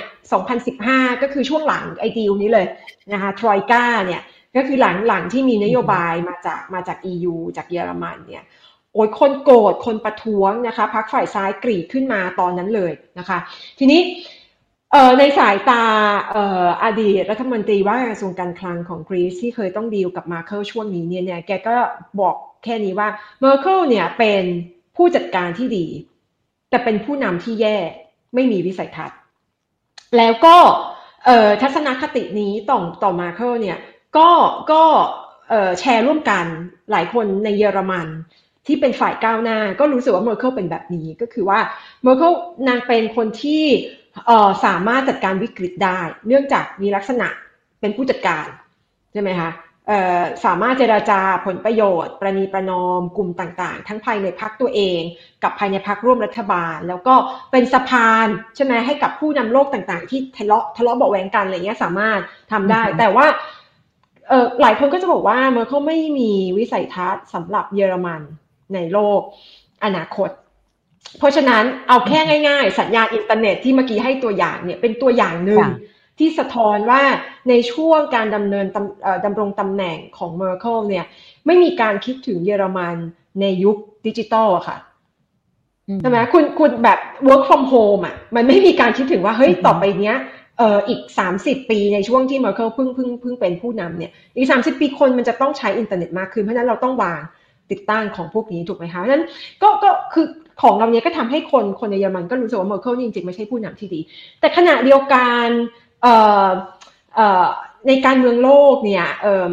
ถ้าคุณไปถามจอร์จบูชใช่ไหมลูกลูกคุณลูกนะคะจอร์จดับเบิลยูบูชที่เป็นผู้นำสหรัฐช่วงสงครามต่อต้านการก่อการร้ายเงี้ยเขาก็จะชอบเมอร์เคิลมาก เพราะว่าเมอร์เคิลเป็นคนที่พร้อมประนีประนอมแต่ว่า tough มีจุดยืน แล้วก็อย่างอย่างที่คุณตาบอกก็คือว่าเนื่องจากพื้นฐานของเมอร์เคิลเนี่ยโตมาในโลกคอมมิวนิสต์ในเยอรมันตะวันออก เพราะฉะนั้นเขาก็จะเป็นคนที่ปกป้องคุณค่าเรื่องประชาธิปไตยเรื่องสิทธิมนุษยชนก็คือให้ความสำคัญของพวกนี้นะคะในในสายตาพันธมิตร โลกตะวันตกเนี่ยก็หลายคนก็เห็นว่าเมอร์เคิลเป็นพันธมิตรที่ที่สำคัญที่จะปกป้องไอ้ระเบียบโลกที่มีชาติตะวันตกเป็นแกนนำ อะไรอย่างเงี้ยนะคะการเมืองหลัง Merkelism เนี่ยฉันคิดว่าเราจะเห็นเยอรมันที่ไม่รู้เป็นไปได้ไหมนะเยอรมันที่มีวิสัยทัศน์ในอนาคตมากขึ้น คือนโยบายก็หนึ่งในทางปฏิบัติเราก็ต้องคอยดูผลงานกันนะคะ เราอาจจะเห็นเยอรมันที่มีวิสัยทัศน์ต่ออนาคตมากขึ้น แต่ขณะเดียวกันเนี่ย คือความสนใจต่อการปกป้องเรื่องค่านิยมต่างๆเนี่ยมันอาจจะเปลี่ยนไปคือไม่ได้บอกว่าน้อยลงนะคะ แต่เปลี่ยนไปเนื่องจากบริบทในการเมืองโลกเปลี่ยนไปดิฉันคิดว่าเยอรมันไม่อยากจะถูกแบ่งขั้วความขัดแย้ง แบบจีนสหรัฐที่ตอนนี้แบบแง่งกันอยู่อะไรอย่างเงี้ยนะคะเยอรมันในฐานะแกนนำยุโรปเนี่ยไม่อยากให้ยุโรปเนี่ยต้องเลือกข้างข้างใดข้างหนึ่ง อะไรอย่างเงี้ย เพราะฉะนั้นเนี่ยหลายเรื่องที่ที่จะต้องพูดประนามจีน เรื่องประชาธิปไตย เรื่องสิทธิมนุษยชน โดยเฉพาะของชนกลุ่มน้อยชาวมุสลิมอะไรอย่างเงี้ยก็ท่าทีที่ที่ที่เรียกว่าไงเอ่อ nuanced ภาษาไทยมันคืออะไรที่ที่มันไม่ไม่ไม่เป็นขาวดำอะที่มันเทาๆมากขึ้นค่ะ ค่ะ อาจารย์คะ เออคือก่อนหน้านี้เนี่ยตอนช่วงเลือกตั้งเนี่ยก็มีหลายคนวิพากษ์วิจารณ์เมเคิลว่าอย่างคล้าย ๆ อย่างที่อาจารย์บอก ก็คือเหมือนกับว่านอกบ้านเนี่ยเธอเก่งมากในการจัดการ แต่ว่าไอ้การที่ CDU เนี่ยเอ่อพ่ายแพ้แล้วก็คะแนนลดลงเยอะเนี่ยในด้านหนึ่งเนี่ยก็เพราะว่าเธอเนี่ยมองเห็นอนาคต ถ้าใช้คำขออาจารย์นะ มองเห็นของอนาคตของเยอรมันเนี่ยไม่มากพอ ถ้า เป็นจริงอย่างที่อาจารย์คาดการว่าการเมืองหลัง Merkelism เนี่ยเยอรมนีจะมีวิสัยทัศน์มองอนาคตในวงเล็บของเยอรมันมากขึ้น ในด้านนี้มันจะทำให้บทบาทของเยอรมันในฐานะแกนนำของโลกเหมือนที่เมอร์เคิลเคยทำได้ มันจะด้อยลงไหมอะอืม อันนี้พูดยากค่ะ เอ่อคือดิฉันคิดว่า เมอร์เคิลเนี่ยเป็นผู้นำในยุควิกฤตของจริง ก็คือเมอร์เคิลมีบทบาทโดดเด่นในการจัดการวิกฤต ถ้าเรานับกันจริงๆนะเมอร์เคิลผ่านวิกฤตมาเยอะมากนะคะ ตั้งแต่9 11ถูกไหมสงครามต่อต้านการก่อการร้ายนะคะ แล้วก็มาวิกฤตเศรษฐกิจใช่ไหมที่ที่ยืดเยื้อใช่ไหมคะแล้วก็มาอ่าแล้วก็มาวิกฤตผู้อพยพใช่ไหมคะ แล้วก็มาวิกฤต pandemic วิกฤตโควิด แล้วก็ถัดจากเนี้ย คนเยอรมันเนี่ยก็เห็นภาพแล้วว่าวิกฤตเศรษฐกิจมาแน่ๆ และดังนั้นก็เลยเลือกผู้นำที่น่าจะมีความเอ่อมีภาวะความเป็นผู้นำมีความมีประสบการณ์อะไรอย่างเงี้ยนะคะ ทีนี้เอ่อคือคือดิฉันที่บอกว่าตัดสินยากเนี่ยก็คือว่า มันต้องดูต่อไปว่าว่าพักร่วมรัฐบาลหนึ่งเนี่ยมันจะเป็นอย่างที่เราคาดหวังไหม ก็คือเป็นสัญญาณไฟจราจรไหมนะคะ ถ้าเป็นสัญญาณไฟไฟจราจรจริงเนี่ยเเราก็จะเห็นบทบาทของเยอรมันที่จะเทสได้จริง ๆ ก็คือดูว่าทำอย่างไรในในวิกฤตเศรษฐกิจที่กำลังจะเกิดขึ้น ความเป็นไปได้ อันนี้ในในฐานะที่ที่ เป็นเป็นเป็นเรียกว่าผู้สังเกตการแล้วกันเนอะอย่าเรียกว่าเป็นผู้เชี่ยวชาญเลย ผู้สังเกตการการเมืองแถวนี้ก็คือเป็นไปได้ที่เยอรมันจะหันมาปัดกวาดบ้านตัวเองมากขึ้น โดยเฉพาะหันมาสนใจ EU มากขึ้นหลังจากที่อังกฤษออกไปแล้วก็มี มีผู้ทรยศหักหลังอย่างฮังการีเนี่ยนะคะ ก็ก็หันไปร่วมมือกับจีนหลายครั้งอะไรอย่างเงี้ยนะก็มีผู้ทรยศหักหลังมากขึ้น มีกระแสขวาประชานิยม ในภูมิภาคก็คือจะเป็นการน่าจะเป็นการหันมาดูแลบ้านแล้วก็หลังบ้านของตัวเอง ถามว่าจะไปไกลโหยถึงแบบเอเชียลาตินอเมริกาไหมที่ฉันว่ามี แต่ว่ามันอาจจะไม่เข้มข้นเหมือนเดิม อือค่ะ แล้วถ้าเราดูว่าบทบาทของคือตอนนี้เนี่ยสหรัฐอเมริกา แน่นอนในมุมหนึ่งเนี่ยก็ก็ยัง America First เหมือนเหมือนไม่ดูไม่ได้ต่างจากสิ่งที่ทรัมป์เคยทำไว้ไบเดนก็คงจะยึดนโยบายนี้นะคะแต่ในขณะเดียวกันเนี่ยอเมริกาก็เพิ่งประกาศเรื่อง AUKUS เนอะซึ่งนี่ก็เขาบอกว่าเป็นหมุดหมายที่ที่ จริง ๆ เลยก่อนหน้านี้ใครจะพูดว่าปักหมุดกลับมาเอเชียแปซิฟิกยังไงนะคะเอ่อโอบามา แต่ว่าเนี่ยไอ้ที่ทำจริงเนี่ยคือกรณีของออกัสนี่แหละไอ้สนธิสัญญาฉบับนี้เนี่ยนะคะแต่ว่า EU เนี่ยดูจะถูกทิ้ง EU จะเข้ามาตรงนี้มากน้อยแค่ไหนอย่างไร หรือเป็นอย่างที่อาจารย์บอกว่าเออเอเชียเนี่ยก็คงอาจจะไม่เข้มข้นมาก อืมจริง ๆ EU เริ่มตั้งแต่ตอนที่ทรัมป์ขึ้นมาเป็นประธานาธิบดีสหรัฐแล้วอะค่ะเริ่มเริ่มมีการเขาเรียกว่าไงหันมาดูความสัมพันธ์แล้วว่าเขาเรียกว่าเป็น transatlantic relationship เนาะก็คือความสัมพันธ์ข้ามข้ามเอ่อมหาสมุทรแอตแลนติกเนี่ยระหว่างสหรัฐกับยุโรปเนี่ยคือคือทรัมป์เนี่ยทำให้ EU รู้ว่าพึ่งสหรัฐไม่ได้เสมอไป ใช่ไหมคะหลายเรื่องเนี่ยสหรัฐแบบดำเนินนโยบายแบบ unilateral ก็คือลุยเดียวเลย ทั้งทั้งที่ EU เป็นเป็นพันธมิตรสำคัญอะไรอย่างเงี้ยนะคะ เรื่องเรื่องที่สะท้อนประเด็นนี้ได้ดีที่สุดก็คือการถอนกำลังออกจากอัฟกานิสถาน แบบกระทันหันด้วยนะ เร็วอะค่ะ คือไอ้ถอนเนี่ยดิฉันก็คิดว่าควรถอนว่าเป็นสงครามที่แพ้แล้วอะไรอย่างเงี้ย แต่ว่าถอนเร็วขนาดนี้เนี่ยมันสร้าง ปัญหาเยอะมาก ไม่อยากจะลงรายละเอียดเนาะแต่ว่าความวุ่นวายก็คือว่าคือตอนที่สหรัฐเข้าไปในอัฟกานิสถานเนี่ยก็โหยมาพูดกับพันธมิตรในยุโรปอย่างดีว่า มาสิ มาช่วยกันเขาเรียกว่า so called state building ใช่ไหม ไปไปสร้างรัฐใหม่ที่โหยสนใจเรื่องสิทธิมนุษยชน เรื่องสิทธิสตรีอะไรอย่างเงี้ยใช่ไหมคะคนคนจากเยอรมันจาก EU อะไรเงี้ยก็ขนไปเลยไปสร้างโรงเรียนโอ้โหไปแบบทำงานพัฒนาใช่ไหมมีกองทัพเข้าไปช่วยฝึกตำรวจฝึกทหาร ปรากฏว่าอีตอนจะออกพี่ก็ออกงั้นเลย แล้วก็ไม่ไม่ให้เวลาในการเก็บของ ไม่ให้เวลาเพื่อนบ้านในการเก็บของอะไรอย่างเงี้ยนี่หรอไหมคือมันเหมือนคนที่แชร์บ้านร่วมกันเนี่ยนึกอยากจะคืนสัญญา เจ้าของบ้านก็คืนเขาไปแล้วไอ้คนที่เหลือทำไงอะไรอย่างเงี้ยใช่ไหมคะเพราะฉะนั้นคือมันก็เป็นความรู้สึกถูกหักหลังอะนะคะดิฉันคิดว่าไอ้ความรู้สึกนี้มันมันมีมาเรื่อยๆ แล้วก็เริ่มมีการพูดคุยกันถึงท่าทีของยุโรป แบบที่ไม่มีสารัฐท่าทีของยุโรปต่อเอเชียเป็นอย่างไร ท่าทีของยุโรปในกับนาโตก็คือยุโรปจริงๆมันคือนาโตที่มีสหรัฐ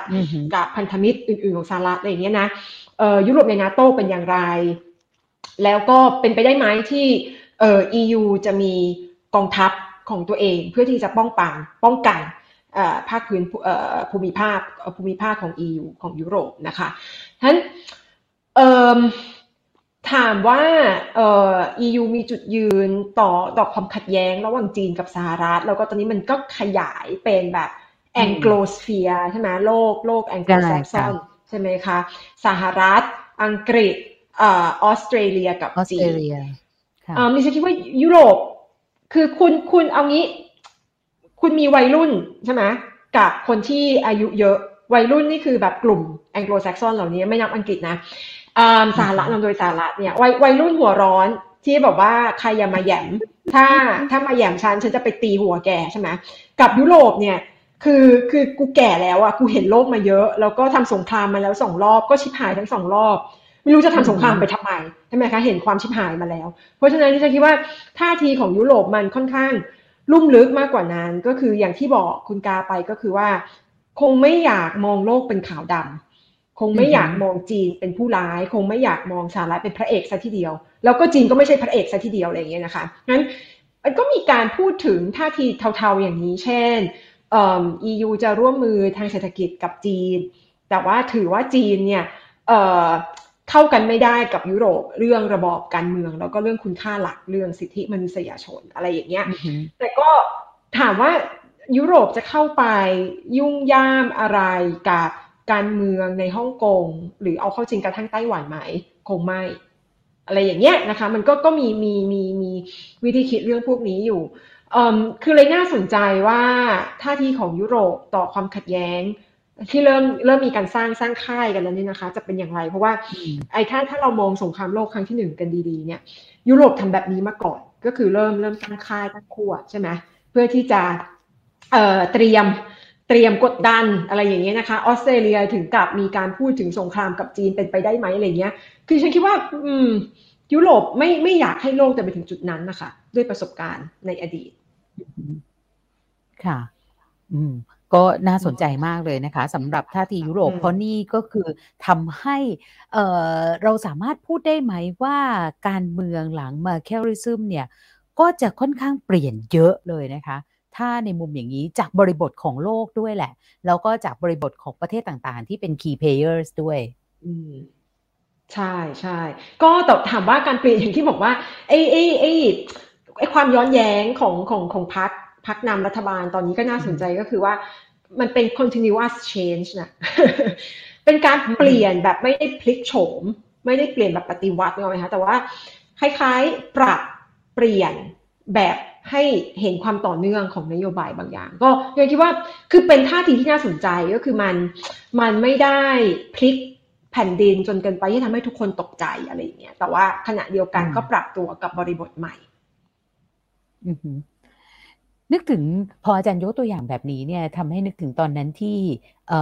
จีนเนี่ยเข้าใจว่ารัฐมนตรีว่าการกระทรวงการต่างประเทศเนี่ยตอนที่กำลังเผชิญกับปัญหาการกดดันของทรัมป์เนี่ยก็ไปเยือนยุโรป แล้วก็แน่นอนว่า trading partner ของเขาที่สำคัญเนี่ยก็คือเยอรมนีตอนนั้นเนี่ยเขาไปแล้วก็พูดถึงคุณค่าร่วมกัน แต่สิ่งที่เยอรมนีเนี่ยพูดถึงนอกเหนือจากเรื่องการค้าเนี่ยก็พูดด้วยว่า อืม ก็อยากให้จีนสนใจเรื่องสิทธิมนุษยชน เราพร้อมฟังนะ อะไรแบบนี้เราจะเห็นแบบนี้ใช่ไหมอาจารย์ ก็คือไม่ได้แบบชี้หน้าประนามด่าแบบที่สหรัฐอเมริกาทำแต่แต่จะเหมือนกับว่าค่อยๆดึง คุณอาจจะเชื่อไม่เชื่อนะ แต่เราเราเรารอได้เราคุยได้แบบนั้นหรือเปล่าคะใช่ค่ะ คือคือคือดิฉันคิดว่าอันนี้เป็นท่าทีทางการทูต ก็คือว่ายอมรับในอำนาจอธิปไตยของจีน เหนือดินแดน เหนือการเมืองภายในใช่ไหมคะไม่ทำอะไรอุกอาจหรือว่าออกนอกหน้าในการแทรกแซงการเมืองภายใน ซึ่งซึ่งก็เป็นเป็นอะไรที่จีนยอมรับได้ แต่ขณะเดียวกันก็ยังยืนยันในในท่าทีจุดยืนเรื่องเรื่องคุณค่าต่างๆ ของยุโรป คือคือคือเราจะเห็นฉันคิดว่าจะเห็นท่าทีแบบนี้จากยุโรปมากขึ้นโดยเฉพาะจากเยอรมันอย่างนี้ละกันจากจากเยอรมันนะคะ เพราะว่าเอาเข้าจริงเนี่ยอย่างที่บอกมันมีมันมีประสบการณ์ในอดีต แล้วก็ภูมิรัฐศาสตร์ของยุโรปเนี่ยมันไม่สามารถทำให้เรียกว่าไงเป็นศัตรูกับจีน หรือประกาศตัวเป็นศัตรูกับจีนได้คือถูกไหมมันมีสิ่งที่เรียกว่ายูเรเชีย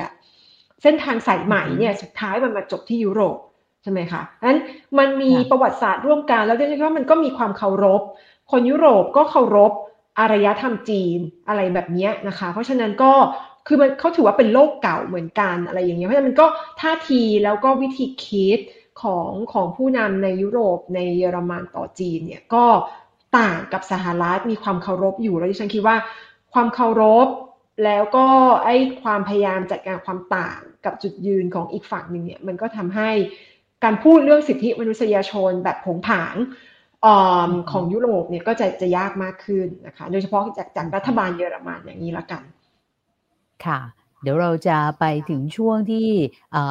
ทางบ้านฝากคำถามมานะคะ แต่ก่อนจะไปถึงตอนนั้นเนี่ยดิฉันมีคำถามที่เดี๋ยวจะขอให้อาจารย์ช่วยตอบด้วยว่าในฐานะที่ไปสังเกตการการเลือกตั้งครั้งนี้เนี่ย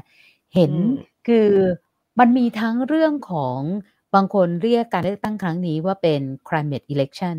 เพราะว่ากลายเป็นว่านโยบายเรื่องโลกร้อนเนี่ยคือเป็นโจทย์สำคัญที่ทุกพักต้องพูด แล้วก็ยังมีเอ่อคือเขาบอกว่าทุกสมการต้องมีกรีน อันนี้ก็เป็นเป็นปัจจัยหนึ่งนะคะ ว่าอันนี้มันมันเป็นผลแบบนั้นหรือเปล่า แล้วคนต่างรุ่นกัน เขามองการเลือกตั้งนี้อย่างไรนะคะ แต่ว่าคำถามทางบ้านที่ส่งมายากมากเลยเลยอยากเอาคำถามทางบ้านก่อนนะคะ อยากให้อาจารย์ลองวิเคราะห์ว่าอยากตอบง่ายๆก่อนจริงเหรออ่าอ่างั้นยอมยอมให้ตอบคำถามของพี่กาก่อนค่ะชอบอ่าอันนี้อันนี้ง่ายชอบชอบชอบคำถามทางสังคม เพราะว่าเราอยู่ที่นี่เราก็จะเห็นเอ่อคือเรื่องการเมืองมันไปอ่านในข่าวได้ไงใช่ป่ะอ่า แต่ว่าไอ้ไอ้ข้อสังเกตทางสังคมอะไรอย่างเงี้ยเนาะคือ แล้วแต่ว่าไปถามใครเรื่องนโยบายสิ่งแวดล้อมความสำคัญของมันเนี่ยคือถ้าไปถามคนรุ่นใหม่เออเจนเจนแซทั้งหลายเนี่ยคนเหล่านี้โตมาในภาวะที่ทั้งชีวิตของเขาเนี่ยเขาเห็นแต่ภัยธรรมชาติ เห็นแต่ปัญหาโลกร้อนใช่ไหมคะแล้วเขาก็กังวลกับอนาคตของจริงเพราะว่าเขาต้องใช้ชีวิต หกสิบเจ็ดสิบปีที่เหลืออะไรอย่างเงี้ยกับกับโลกที่มันอะไรอะเต็มไปด้วยปัญหาสิ่งแวดล้อมเพราะฉะนั้นเขาก็กังวลเรื่องนี้ แล้วก็คะแนนเสียงของของพรรคเรียนจริง ๆ มันก็เป็นการมันก็ปนกันระหว่างคนรุ่นใหม่ใช่ไหมคะกับกับเรียกว่าเป็น progressive urban ก็คือเป็นพวกที่อยู่ในเมือง แล้วก็ก้าวหน้าหน่อยอะไรอย่างเงี้ย อย่างเขตบ้านดิฉันเนี่ยก็เป็นเขตสีเขียวอะไรอย่างเงี้ยนะคะทุกคนก็จะเลือกพรรคกรีน คนเป็นมังสวิรัตแบบแบบสุดๆเลยก็คือเป็นวีแกนอะไรอย่างเงี้ยไข่เคยไม่กินเลยไม่กินอะก็เยอะอะไรอย่างเงี้ยนะคะ เพราะฉะนั้นเนี่ยคือรุ่นรุ่นก็มีส่วนแล้วก็จริง ๆ มันก็มีความความความขัดแย้งกันเรื่องเรื่องเรื่องรุ่นมาอยู่เรื่อยๆ ก็คือว่าเยอรมันเนี่ยมันเป็นสังคมผู้สูงวัยใช่ไหมเอ่อคนที่มีสิทธิ์เสียงเลือกเลือกตั้งจำนวนมากเนี่ยเป็นคนที่อายุมากกว่าห้าสิบ อะไรอย่างเงี้ย ถ้าดิฉันจำสถิติไม่ผิดแบบสามสิบเปอร์เซ็นสี่สิบเปอร์เซ็นเลยอย่างเงี้ยอายุมากกว่าห้าสิบนะคะ เพราะฉะนั้นคนที่เพิ่งเป็นเป็นเป็น first voters เนี่ย ก็จะรู้สึกว่าทำไมคนรุ่นเก่าที่มีเสียงมากกว่าเราถึงเอาอเจนอเจนดาเขามาครอบ แล้วก็สุดท้ายเนี่ยเสียงข้างมากมันก็เป็นรัฐบาลถูกปะใช่ไหมเพราะฉะนั้นเขาก็เลยรู้สึกว่าเฮ้ยคนรุ่นเก่าที่มีอนาคต เหลืออีกไม่เยอะเท่าเขาเนี่ยทำไมถึงมีสิทธิ์เรื่องรัฐบาล ที่จะสร้างเอ่อเลกาซีมีมรดกทางวัฒเอ่อทางทางนโยบายที่มันจะกระทบชีวิตเขานะมันก็มีมีประเด็นเรื่องพวกนี้ฉะนั้นถามว่าเป็นการเลือกตั้งของกรีนของของเรื่องสิ่งแวดล้อมไหมเนี่ยถ้ามันเป็นจริง คนรุ่นใหม่ทั้งหมดก็คงเลือกพรรคกรีนแต่ฉันคิดว่าคนรุ่นใหม่อย่างที่เราเห็นเนี่ยมันเป็นเป็นคนรุ่นใหม่ในเมืองพรรคกรีนเนี่ยสุดท้ายเนี่ยเป็นพรรคที่มีโปรไฟล์แบบเมืองอะแล้วก็มีภาพลักษณ์จริง ๆ แล้วกึ่ง elite ก็คือพวกที่ขับจักรยานคันละ ห้าหมื่นอะไรอย่างเงี้ยนะคะแล้วก็แล้วก็กินกินกาแฟแบบเอ่อเอ่อเอ่อ roast แบบจากเอธิโอเปียอะไรอย่างเงี้ยมีชีวิตแบบ คือเป็นไลฟ์สไตล์แล้วก็ถึงถึงจะสามารถเอ่อยอม support กับเอ่อเรียกว่าไงการไม่ใช้รถได้ support กับการลดก๊าซคาร์บอนได้เลยมันก็มีมีวิธีคิดเรื่องพวกนี้อยู่ว่าคนที่มีฐานะหน่อย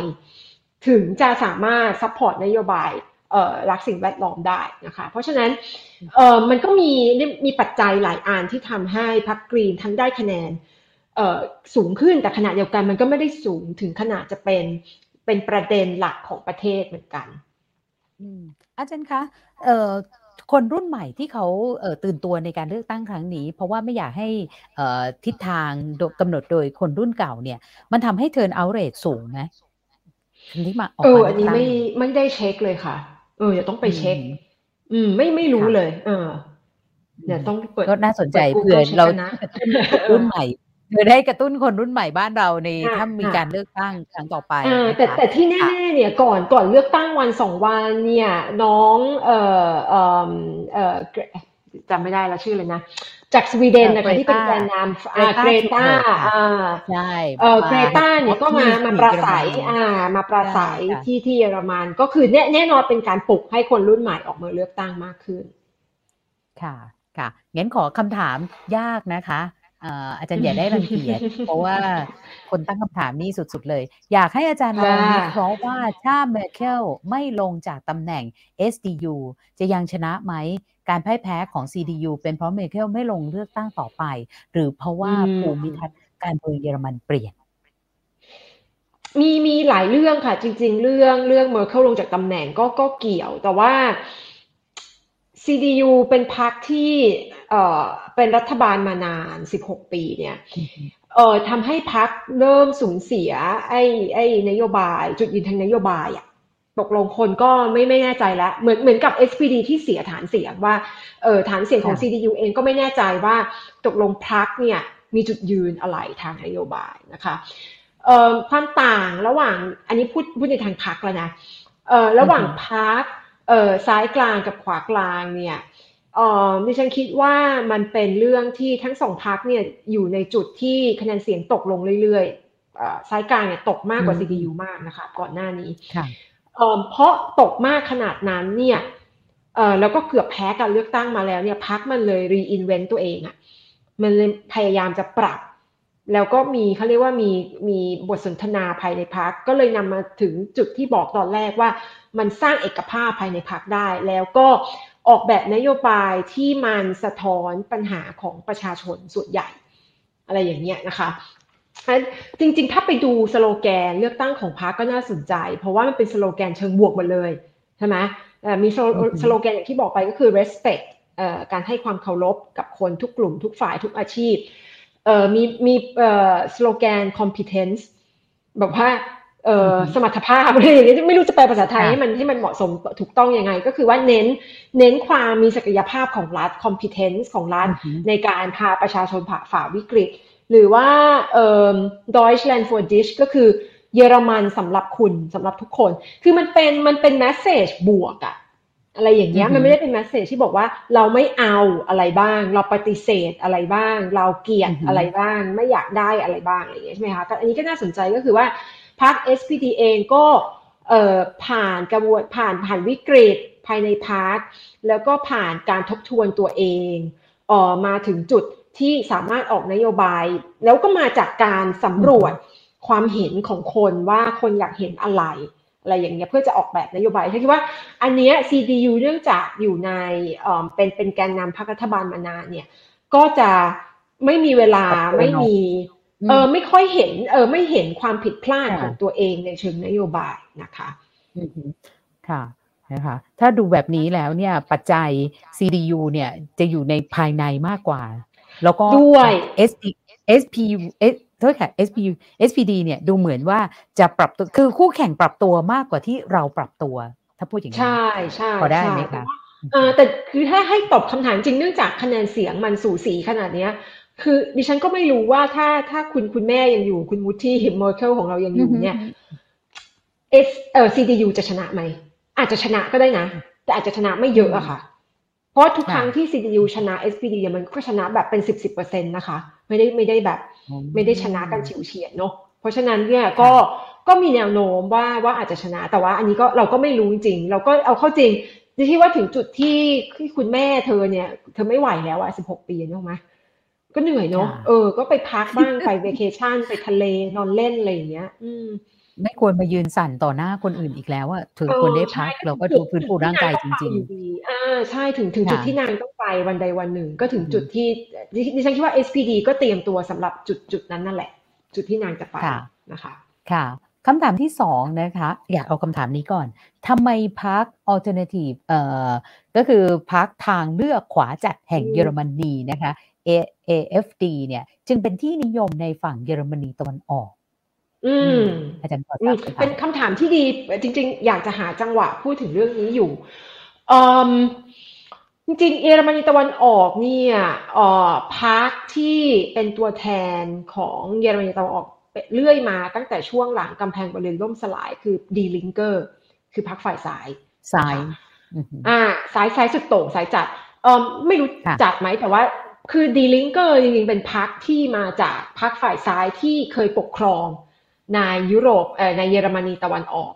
ขณะที่ Social Democrat เนี่ย SPD เนี่ยเป็นซ้ายที่ปกครองในยุโรปตะวันตกเอ้ยในเยอรมนีตะวันตกใช่ไหมคะตอนที่มันแยกกันเป็นสองประเทศใช่ไหมเพราะฉะนั้น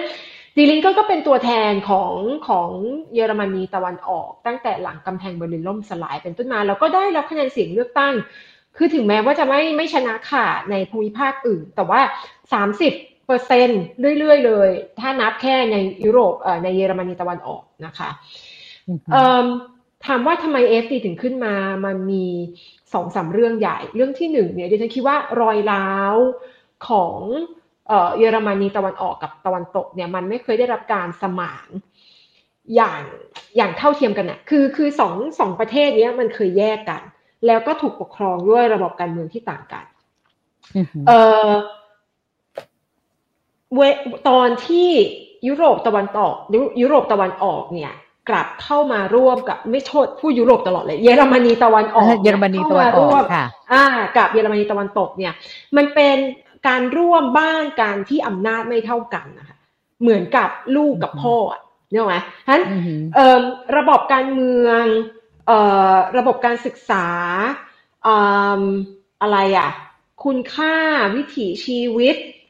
ของคนเยอรมนีตะวันออกทุกอย่างเนี่ยถูกลบ คือฉันยกตัวอย่างเอางี้แค่แค่การเรียนระบบการศึกษาน่าสนใจมากว่า ตอนที่กำแพงเบอร์ลินล่มสลายเนี่ยบทแบบเรียนแล้วก็หลักสูตรทุกอย่างที่เคยสอนคนเยอรมนีตะวันออกเนี่ยเรียนภาษารัสเซียเป็นหลัก เรียนหลักสูตรที่เกี่ยวกับอุดมการณ์คอมมิวนิสต์เป็นหลัก ทุกอย่างถูกลบทิ้งหมด ถูกเปลี่ยนข้ามวันข้ามคืน แล้วคนเยอรมนีตะวันออกรู้สึกว่า ตัวตนของเขาเนี่ยไม่ได้ถูกให้ความสำคัญ เขากลายเป็นพลเมืองชั้นสองนะคะ เพราะฉะนั้นมันก็เลยทำให้เอ่อเอ่อทุกวันนี้เอาเอาเข้าจริงถ้าไปถามในบ้านอย่างครอบครัวดิฉันครอบครัวสามีเนี่ยก็มีสองสองสองซีกอยู่ร่วมกัน แล้วคุณก็จะเห็นเทนชันแล้วดิฉันเนี่ยเป็นคนต่างชาติ คือดิฉันเป็นคนที่ทั้งสองฝ่ายเข้าได้ แต่ว่าตัวเขาเองสองฝ่ายเนี่ยเข้ากันไม่ได้อะไรอย่างเงี้ยนะคะ ก็น่าสนใจมากก็คือว่าคือคือมันกลายเป็นว่าอันนี้คือปัญหาเรื่องความสมานฉันท์ของของประเทศที่ที่เคยแยกกัน ถ้าคุณเอาเกาหลีใต้เกาหลีเหนือมารวมกัน เราก็จะเจอปัญหาแบบนี้แบบถึงลึกกว่าซะด้วยซ้ำเพราะว่าการแยกกันมันนานกว่าเยอรมนีนะคะ อันนั้นเป็นเรื่องที่หนึ่งการถูกดูหมิ่นศักดิ์ศรีการความรู้สึกว่าถูกด้อยค่านะคะของคนเยอรมนีตะวันออก เรื่องที่สองก็คือว่าความความเหลื่อมล้ำในแง่การพัฒนาเศรษฐกิจ แล้วก็เรื่องคุณค่าต่างๆนั้นคนเยอรมันตะวันออกเนี่ยเคยอยู่ในเอาเข้าจริงท่านนับตั้งแต่ช่วงนาซีใช่ไหมที่ปกครองเยอรมนีทั้งหมดใช่ไหมคะแล้วก็ต่อเนื่องมาในระบอบคอมมิวนิสต์เนี่ยคนเยอรมนีตะวันออกอยู่ในระบอบที่ไม่ใช่ประชาธิปไตยเนี่ยยาวนานกว่าคนฝั่งตะวันตกมาก แล้วก็มีวิธีคิด ในในลักษณะ collective อะก็คือเอ่อมีวัฒนธรรมที่โน้มน้าวไปยังวิธีคิดเรื่องเรื่องกลุ่มเอ่อบางคนก็บอกออกแนวอำนาจนิยมหน่อยๆ มีมีมีลักษณะการสนับสนุนผู้นำที่มีลักษณะ strong man เหมือนเหมือนพลเอกประยุทธ์อะไรอย่างเงี้ยนะคะหรือว่าหรือว่าเออมีลักษณะ เอ่อครอบเอ่อเอ่อเรียกว่าไงให้ความสำคัญกับเรื่องเรื่องครอบครัวบทบาทของปิตาธิปไตยอะไรอย่างเงี้ยนะคะคือมันเป็นสังคมอนุรักษ์นิยมในแง่นี้ เพราะว่าประสบการณ์ที่มันอยู่ในโลกเสรีมันน้อยกว่าอีกฝั่งหนึ่ง เพราะฉะนั้นเวลาที่เอ่อพักคือเขาก็เลือกพักซ้ายมาเรื่อยๆจนกระทั่งถึงจุดหนึ่งที่พักซ้ายเนี่ยมันไม่ได้ตอบโจทย์เรื่องความรู้สึกน้อยเนื้อต่ำใจใช่ไหมคะประเด็นแรกที่พูดไป เราก็ไม่ได้ตอบโจทย์เรื่องคุณค่าที่เขารู้สึกว่า เฮ้ยทำไมเขาต้องเป็นพวกก้าวหน้าทางทางทางวัฒนธรรมทางสังคมเหมือนฝั่งตะวันตก เพราะฉะนั้นเนี่ย FD ขึ้นมาตอบสนองกับกลุ่มลูกค้าที่ที่มีความรู้สึกแบบนี้อ่าตอบสนองกลุ่มลูกค้าที่มีความรู้สึกแบบนี้ ในในเบอร์ลินเนี่ยถ้าไปดูคะแนนเสียงการเลือกตั้งในเบอร์ลินก็จะเห็น จริง ๆ AFD ก็ชนะ ได้คะแนนเสียงในเบอร์ลินอยู่บ้างนะคะ แล้วก็จะเป็นฝั่งที่เคยเป็นเบอร์ลินตะวันออกอ่า ตะวันออกที่ เป็นแบบถ้าคุณไปดูเนี่ยเบอร์ลินถ้าคุณเห็นสถาปัตยกรรมของเมืองเนี่ยมันชัดเจนเลยว่าอยู่ฝั่งตะวันตกเนี่ยสถาปัตยกรรมแบบหนึ่งฝั่งตะวันออกจะเป็นแบบตึกใหญ่ๆ แบบเป็นบ้าน social housing เยอะๆ อะไรเงี้ยตึกสูงๆ แล้วก็แบบทำมือทำมือนิดนึงอะไรอย่างเงี้ยนะคนก็จะเป็นแบบเป็น working class อะไรอย่างเงี้ยซึ่งซึ่งเรียกว่าไงถูกด้อยค่า ทางวัฒนธรรม แล้วก็อยู่ในภาวะทางเศรษฐกิจที่ค่อนข้างแย่อะไรอย่างเงี้ยนะคะเอฟดีก็ตอบโจทย์แล้วก็ทำให้ได้คะแนนเสียง แต่ครั้งนี้ก็น่าสนใจว่าพอพอ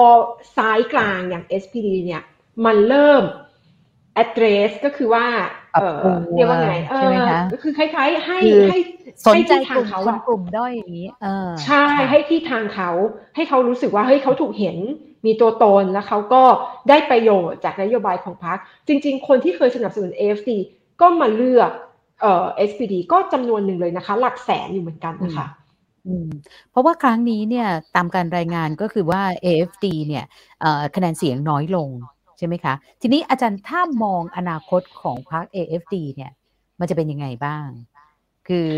จะเริ่มลดลงไปเรื่อยๆไหม ถ้าสมมุติว่ามีพรรคอื่น ๆ ตอบโจทย์ คนที่เรียกว่าเคยถูกทิ้งไว้ข้างหลังแบบนี้ละกัน อืมเออดิฉันคิดว่าความนิยมของของ AFD จะลดลงถ้าพรรคอื่นตอบโจทย์แล้วฉันคิดว่ายิ่งถ้า Die Linke พรรคพรรคซ้ายที่เคยเป็นตัวแทนของคนเยอรมนีตะวันออกเนี่ย ปรับ ปรับท่าทีทางนโยบายของพรรคให้มันตอบโจทย์เรื่องประเด็นตัวตนประเด็นเรื่องคุณค่าอะไรอย่างเงี้ยนะคะก็ก็อาจจะเอ่อเอ่อเรียกว่าไงเอ่อ FD ก็จะคะแนนถอยลงไป แต่ว่าดิฉันคิดว่าสุดท้ายเนี่ยมันเขาก็ยังมีกลุ่มลูกค้าคือขวาขวาจัดเลยมันมีอยู่มีมีอยู่นะคะ แต่ว่าจะถามว่าจะถึงถึงสิบเปอร์เซ็นต์ไหมเนี่ยดิฉันว่าคะแนนจริงๆพัก FD เนี่ยอาจจะถึงจุดแคปอยู่ที่แบบเจ็ดถึงแปดเปอร์เซ็นซึ่งซึ่งก็จะเอ่อไม่ได้เป็นฝ่ายค้านที่มีอำนาจ มีอำนาจต่อรองเท่าไหร่นักนะคะในในในสภาเยอรมัน แล้วก็ในสภาในยุโรปด้วยจริงๆ FD มีมีตัวแทนในสภาในยุโรปความน่าความน่ากังวลของของ FD ก็คือว่าเขาเนื่องจากเขาชนะการเลือกตั้งบ้างเนี่ยเขาก็จะมีตัวแทนในสภายุโรป แล้วก็ไปไปรวมแก๊งกับพวกพรรครวมแก๊งกับประชานิยมอ่าใช่ พวกพวกการใช่ไหมจากเนเธอร์แลนด์นั่งจากฝรั่งเศสอะไรเงี้ยก็ก็สร้างแรงแรงกระเพื่อมในสภายุโรปพอสมควรค่ะ ค่ะ มีคำถามเมื่อกี้ก็ถามถึง AFD แล้วก็ในคำถามเดียวกันก็บอกว่าอยากให้อาจารย์ประเมินอนาคตของพรรคกรีนด้วยสำหรับดิฉันมองนิดนึงคือเห็นตั้งแต่กรีนเนี่ยมีประมาณห้าหกคนเนี่ย จนกระทั่งทุกวันนี้เนี่ยคือเป็นพรรคใหญ่อันดับสามนี่น่าตกใจเหมือนกันนะ แล้วก็ยินดีด้วยกับมูลนิธิไฮน์ริชเบิลล์นะคะ ที่คาดว่าครั้งนี้คงจะได้งบประมาณแบบเต็มเม็ดเต็มหน่วยแน่ ๆ นะคะ อาจารย์มองยังไงบ้างคะสำหรับอนาคตของพรรคกรีน ดิฉันก็เออดีใจด้วยนะเราก็รู้สึกว่าเรียกว่าไง มหัศจรรย์อะก็คือคือดิฉันเนื่องจากสนใจเอ่อ social movement เนอะพวกขบวนการเคลื่อนไหวทางสังคมอะไรเงี้ยพักกรีนจริงๆ เป็นสิ่งที่เรียกว่าเอ่อ movement party อะก็คือเป็นพักที่เกิดมาจากขบวนการเคลื่อนไหวทางสังคม มาจากขบวนการประท้วงอะค่ะถูกไหมเพราะฉะนั้นเนี่ยเอ่อการเดินทางของของพรรคกรีนถึงณจุดนั้นถึงจุดนี้เนี่ยเราหุยเราเห็น สิ่งที่นักรัฐศาสตร์เรียกว่า party institutionalization ก็คือการสร้างพรรคการเมืองให้เป็นสถาบันใช่ไหมคะเพราะฉะนั้นการที่พรรคกรีนขึ้นมามีคะแนนเสียง เข้าใจว่าขึ้นมาแบบคะแนนเสียงมากที่สุด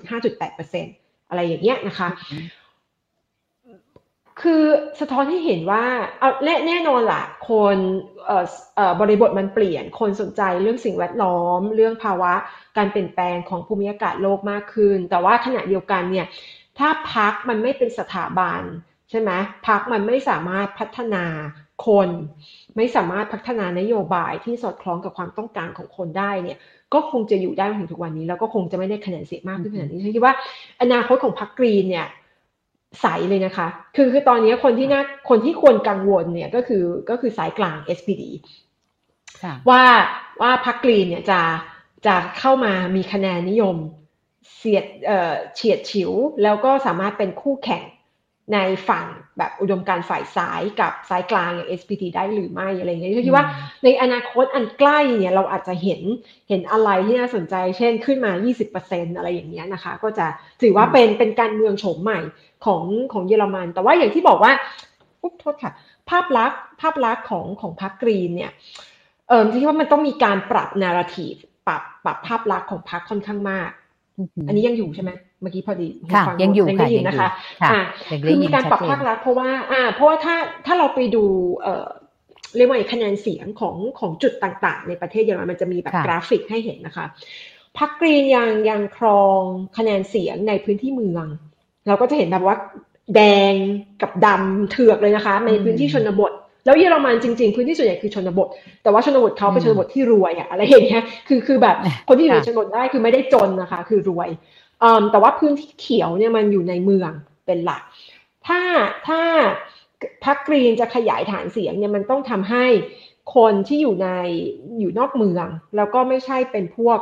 เอ่อคนรุ่นใหม่ใช่ไหมเป็นคนรุ่นเก่าหน่อย แล้วก็เป็นคนที่อนุรักษ์นิยมหน่อยๆ อะไรอย่างเงี้ย เห็นความสำคัญของประเด็นเรื่องเรื่องสิ่งแวดล้อมเรื่อง climate change นะคะ ก็ต้องขยายขยายทางเสียงกัน ค่ะ จากการเติบโตของพรรคกรีนเนี่ย อาจารย์คิดว่ามันมีบทเรียนอะไรที่พรรคฝ่ายก้าวหน้าของประเทศไทยคุณจะเรียนรู้บ้างไหมคะ อืมอู้ คือเนื่องจากดิฉันไม่ใช่เป็นผู้เชี่ยวชาญพักพักกรีนจะจะพูดวิเคราะห์อะไรไปก็จะยาก อืม เอาเอางี้พูดพูดกว้างๆดิฉันคิดว่าไม่ใช่แค่เฉพาะพักกรีนนะคะ เอาเอาในฐานะคนที่สังเกตการเมืองเยอรมันบ้าง เนื่องจากภาษาเยอรมันยังไม่เข้มแข็งก็อ่านข่าวภาษาเยอรมันบางทีจะอ่านช้าอะไรอย่างเงี้ยก็เลยแบบเอ่อเอ่อตามข่าวเอ่อไม่ไม่ได้เท่าทานคนท้องถิ่น แต่ว่าพูดรวมๆก็คือว่าสิ่งที่เห็น จากการเมืองแล้วก็การเลือกตั้งครั้งนี้เนี่ยเราเห็นความสำคัญของพรรคการเมืองอะคืออันนี้มาจากคนที่ดิฉันเนี่ยศึกษาภาคประชาสังคม แล้วเราก็จะรู้สึกว่า เฮ้ยขบวนการเคลื่อนไหวของประชาสังคมใช่ไหม NGO อะไรอย่างเงี้ยมันสำคัญแต่ว่า NGO กับขบวนการประท้วงมันลงเลือกตั้งไม่ได้อะคือสุดท้ายแล้วการเปลี่ยนแปลงทางการเมืองมาจากนโยบาย มาจากชนชั้นนำมาจากการขับเคลื่อนแบบ เชิงสถาบันและดังนั้นเนี่ยมันต้องสร้างพรรคการเมืองที่เข้มแข็ง แล้วก็สถาบันพักการเมืองไม่ใช่แค่พักในฐานะพักเดี่ยวๆนะคะแต่สถาบันพักการเมืองที่เข้มแข็ง วัฒนธรรมในการเลือกตั้งที่เข้มแข็งเนี่ยมันถึงจะเห็นเห็นอนาคตการเปลี่ยนแปลงได้นะคะตราบใดคือแน่นอนถ้าให้มองการเมืองไทยเนี่ยโอเคละ มันไม่เหมือนกันใช่ไหมเราเราเอ่อออกออกไปทางแบบอำนาจนิยมซะเยอะใช่ไหมรัฐธรรมนูญก็ไม่ค่อยประชาธิปไตยเท่าไหร่ มีการปราบปราม ผู้เห็นต่างเต็มไปหมด มีการเล่นดำเนินคดีกับฝ่ายค้าอะไรอย่างนี้นะคะ มันไม่เหมือนกัน แต่ว่า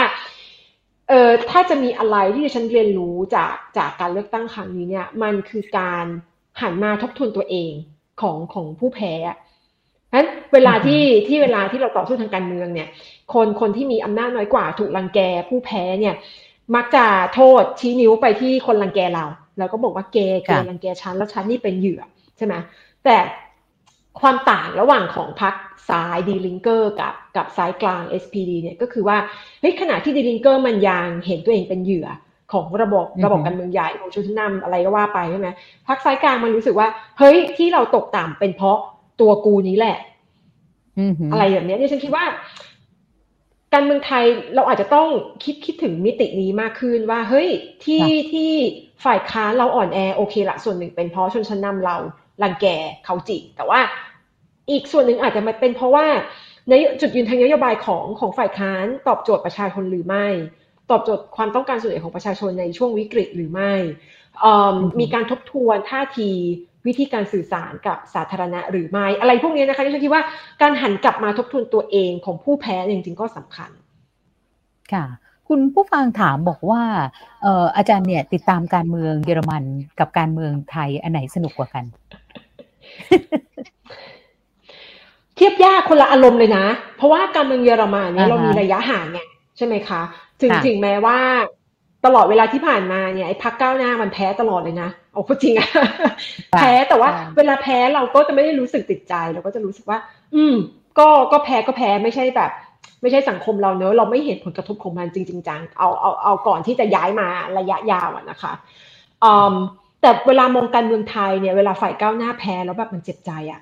มันเสียใจเสียดายใช่ไหมแล้วก็ผิดหวังอะไรอย่างเงี้ยผิดหวังเอ่อทั้งต่อต่อตัวฝ่ายฝ่ายอะไรอะฝ่าย ฝ่ายพักเก้าหน้าต่างๆ เอง ฝ่ายค้านเอง แล้วก็ผิดหวังต่อเอ่อคนที่ออกมาต่อสู้เคลื่อนไหว แต่ขณะเดียวกันก็โกรธไอ้คนที่รังแกคนอื่น อะไรอย่างเงี้ยนะคะตดโกรธต่อความอายุติธรรมที่เกิดขึ้นอะไรอย่างเงี้ยมันก็อารมณ์มันก็จะเยอะแล้วมันก็จะทำให้รู้สึกว่าการตามการการเมืองไทยเนี่ยบางทีมันไม่สนุก เพราะว่ามันมันแบบมันมันมันอินไปนิดนึง การเมืองเยอรมันสนุกด้วยเหตุนี้ แล้วก็เนื่องจากประชาธิปไตยมันเข้มแข็งเนี่ยมันก็เปิดทางให้พรรคที่ปรับปรุงตัวมันก็ชนะได้อะไรเงี้ยเราก็จะรู้สึกว่าเฮ้ยมันก็มีแพ้มีชนะใช่ไหมคะก็ก็แฟร์ดี อืมค่ะ อาจารย์คะ หลายประเทศเนี่ยโควิด -19 มีผลอย่างมากในการเมืองภายในประเทศที่เยอรมนีเนี่ยโควิด มีผลต่อการเมืองการเลือกตั้งครั้งนี้ขนาดนั้นไหมสุดๆเลยค่ะ คืออย่างที่บอกดิฉันคิดว่า คนเริ่มเห็นจากจากวิกฤตโรคระบาดเนี่ย คนหนึ่งคนเห็นวิกฤตเศรษฐกิจที่กำลังจะตามมาสองคนเเห็นจริงๆว่า leadership ภาวะผู้นำสำคัญในภาวะวิกฤต คือพักการเมืองสำคัญเพราะว่าผู้นำก็สำคัญอะไรอย่างเงี้ยนะคะสามคือคนเห็นจริงๆว่าการเปลี่ยนแปลงโดยเฉพาะในโลก ดิจิตอลเนี่ยมันเกิดขึ้นอย่างรวดเร็วทุกคนต้องทำงานจากบ้านเรียนจากบ้านอะไรอย่างเงี้ยนะคะเอ่อในการเปลี่ยนแปลงเหล่านี้มันมันทางทำให้คนกลัว อีกทางหนึ่งก็คือทำให้คนยอมรับมันมากขึ้น คนที่เคยแบบ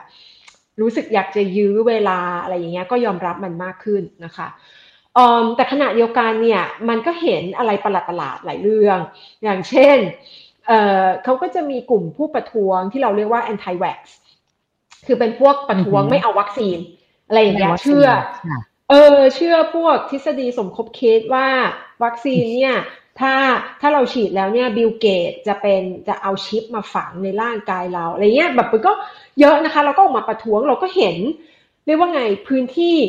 พื้นที่เอ่อการแสดงความเห็นของคนที่แบบดิฉันรู้สึกว่า borderline แบบมึงคิดอะไรอยู่อะไรอย่างเงี้ยนะคะ แต่ว่าก็ก็เปิดกันให้ประท้วง เราก็เห็นวิกฤต ของความเชื่อมั่นของผู้คน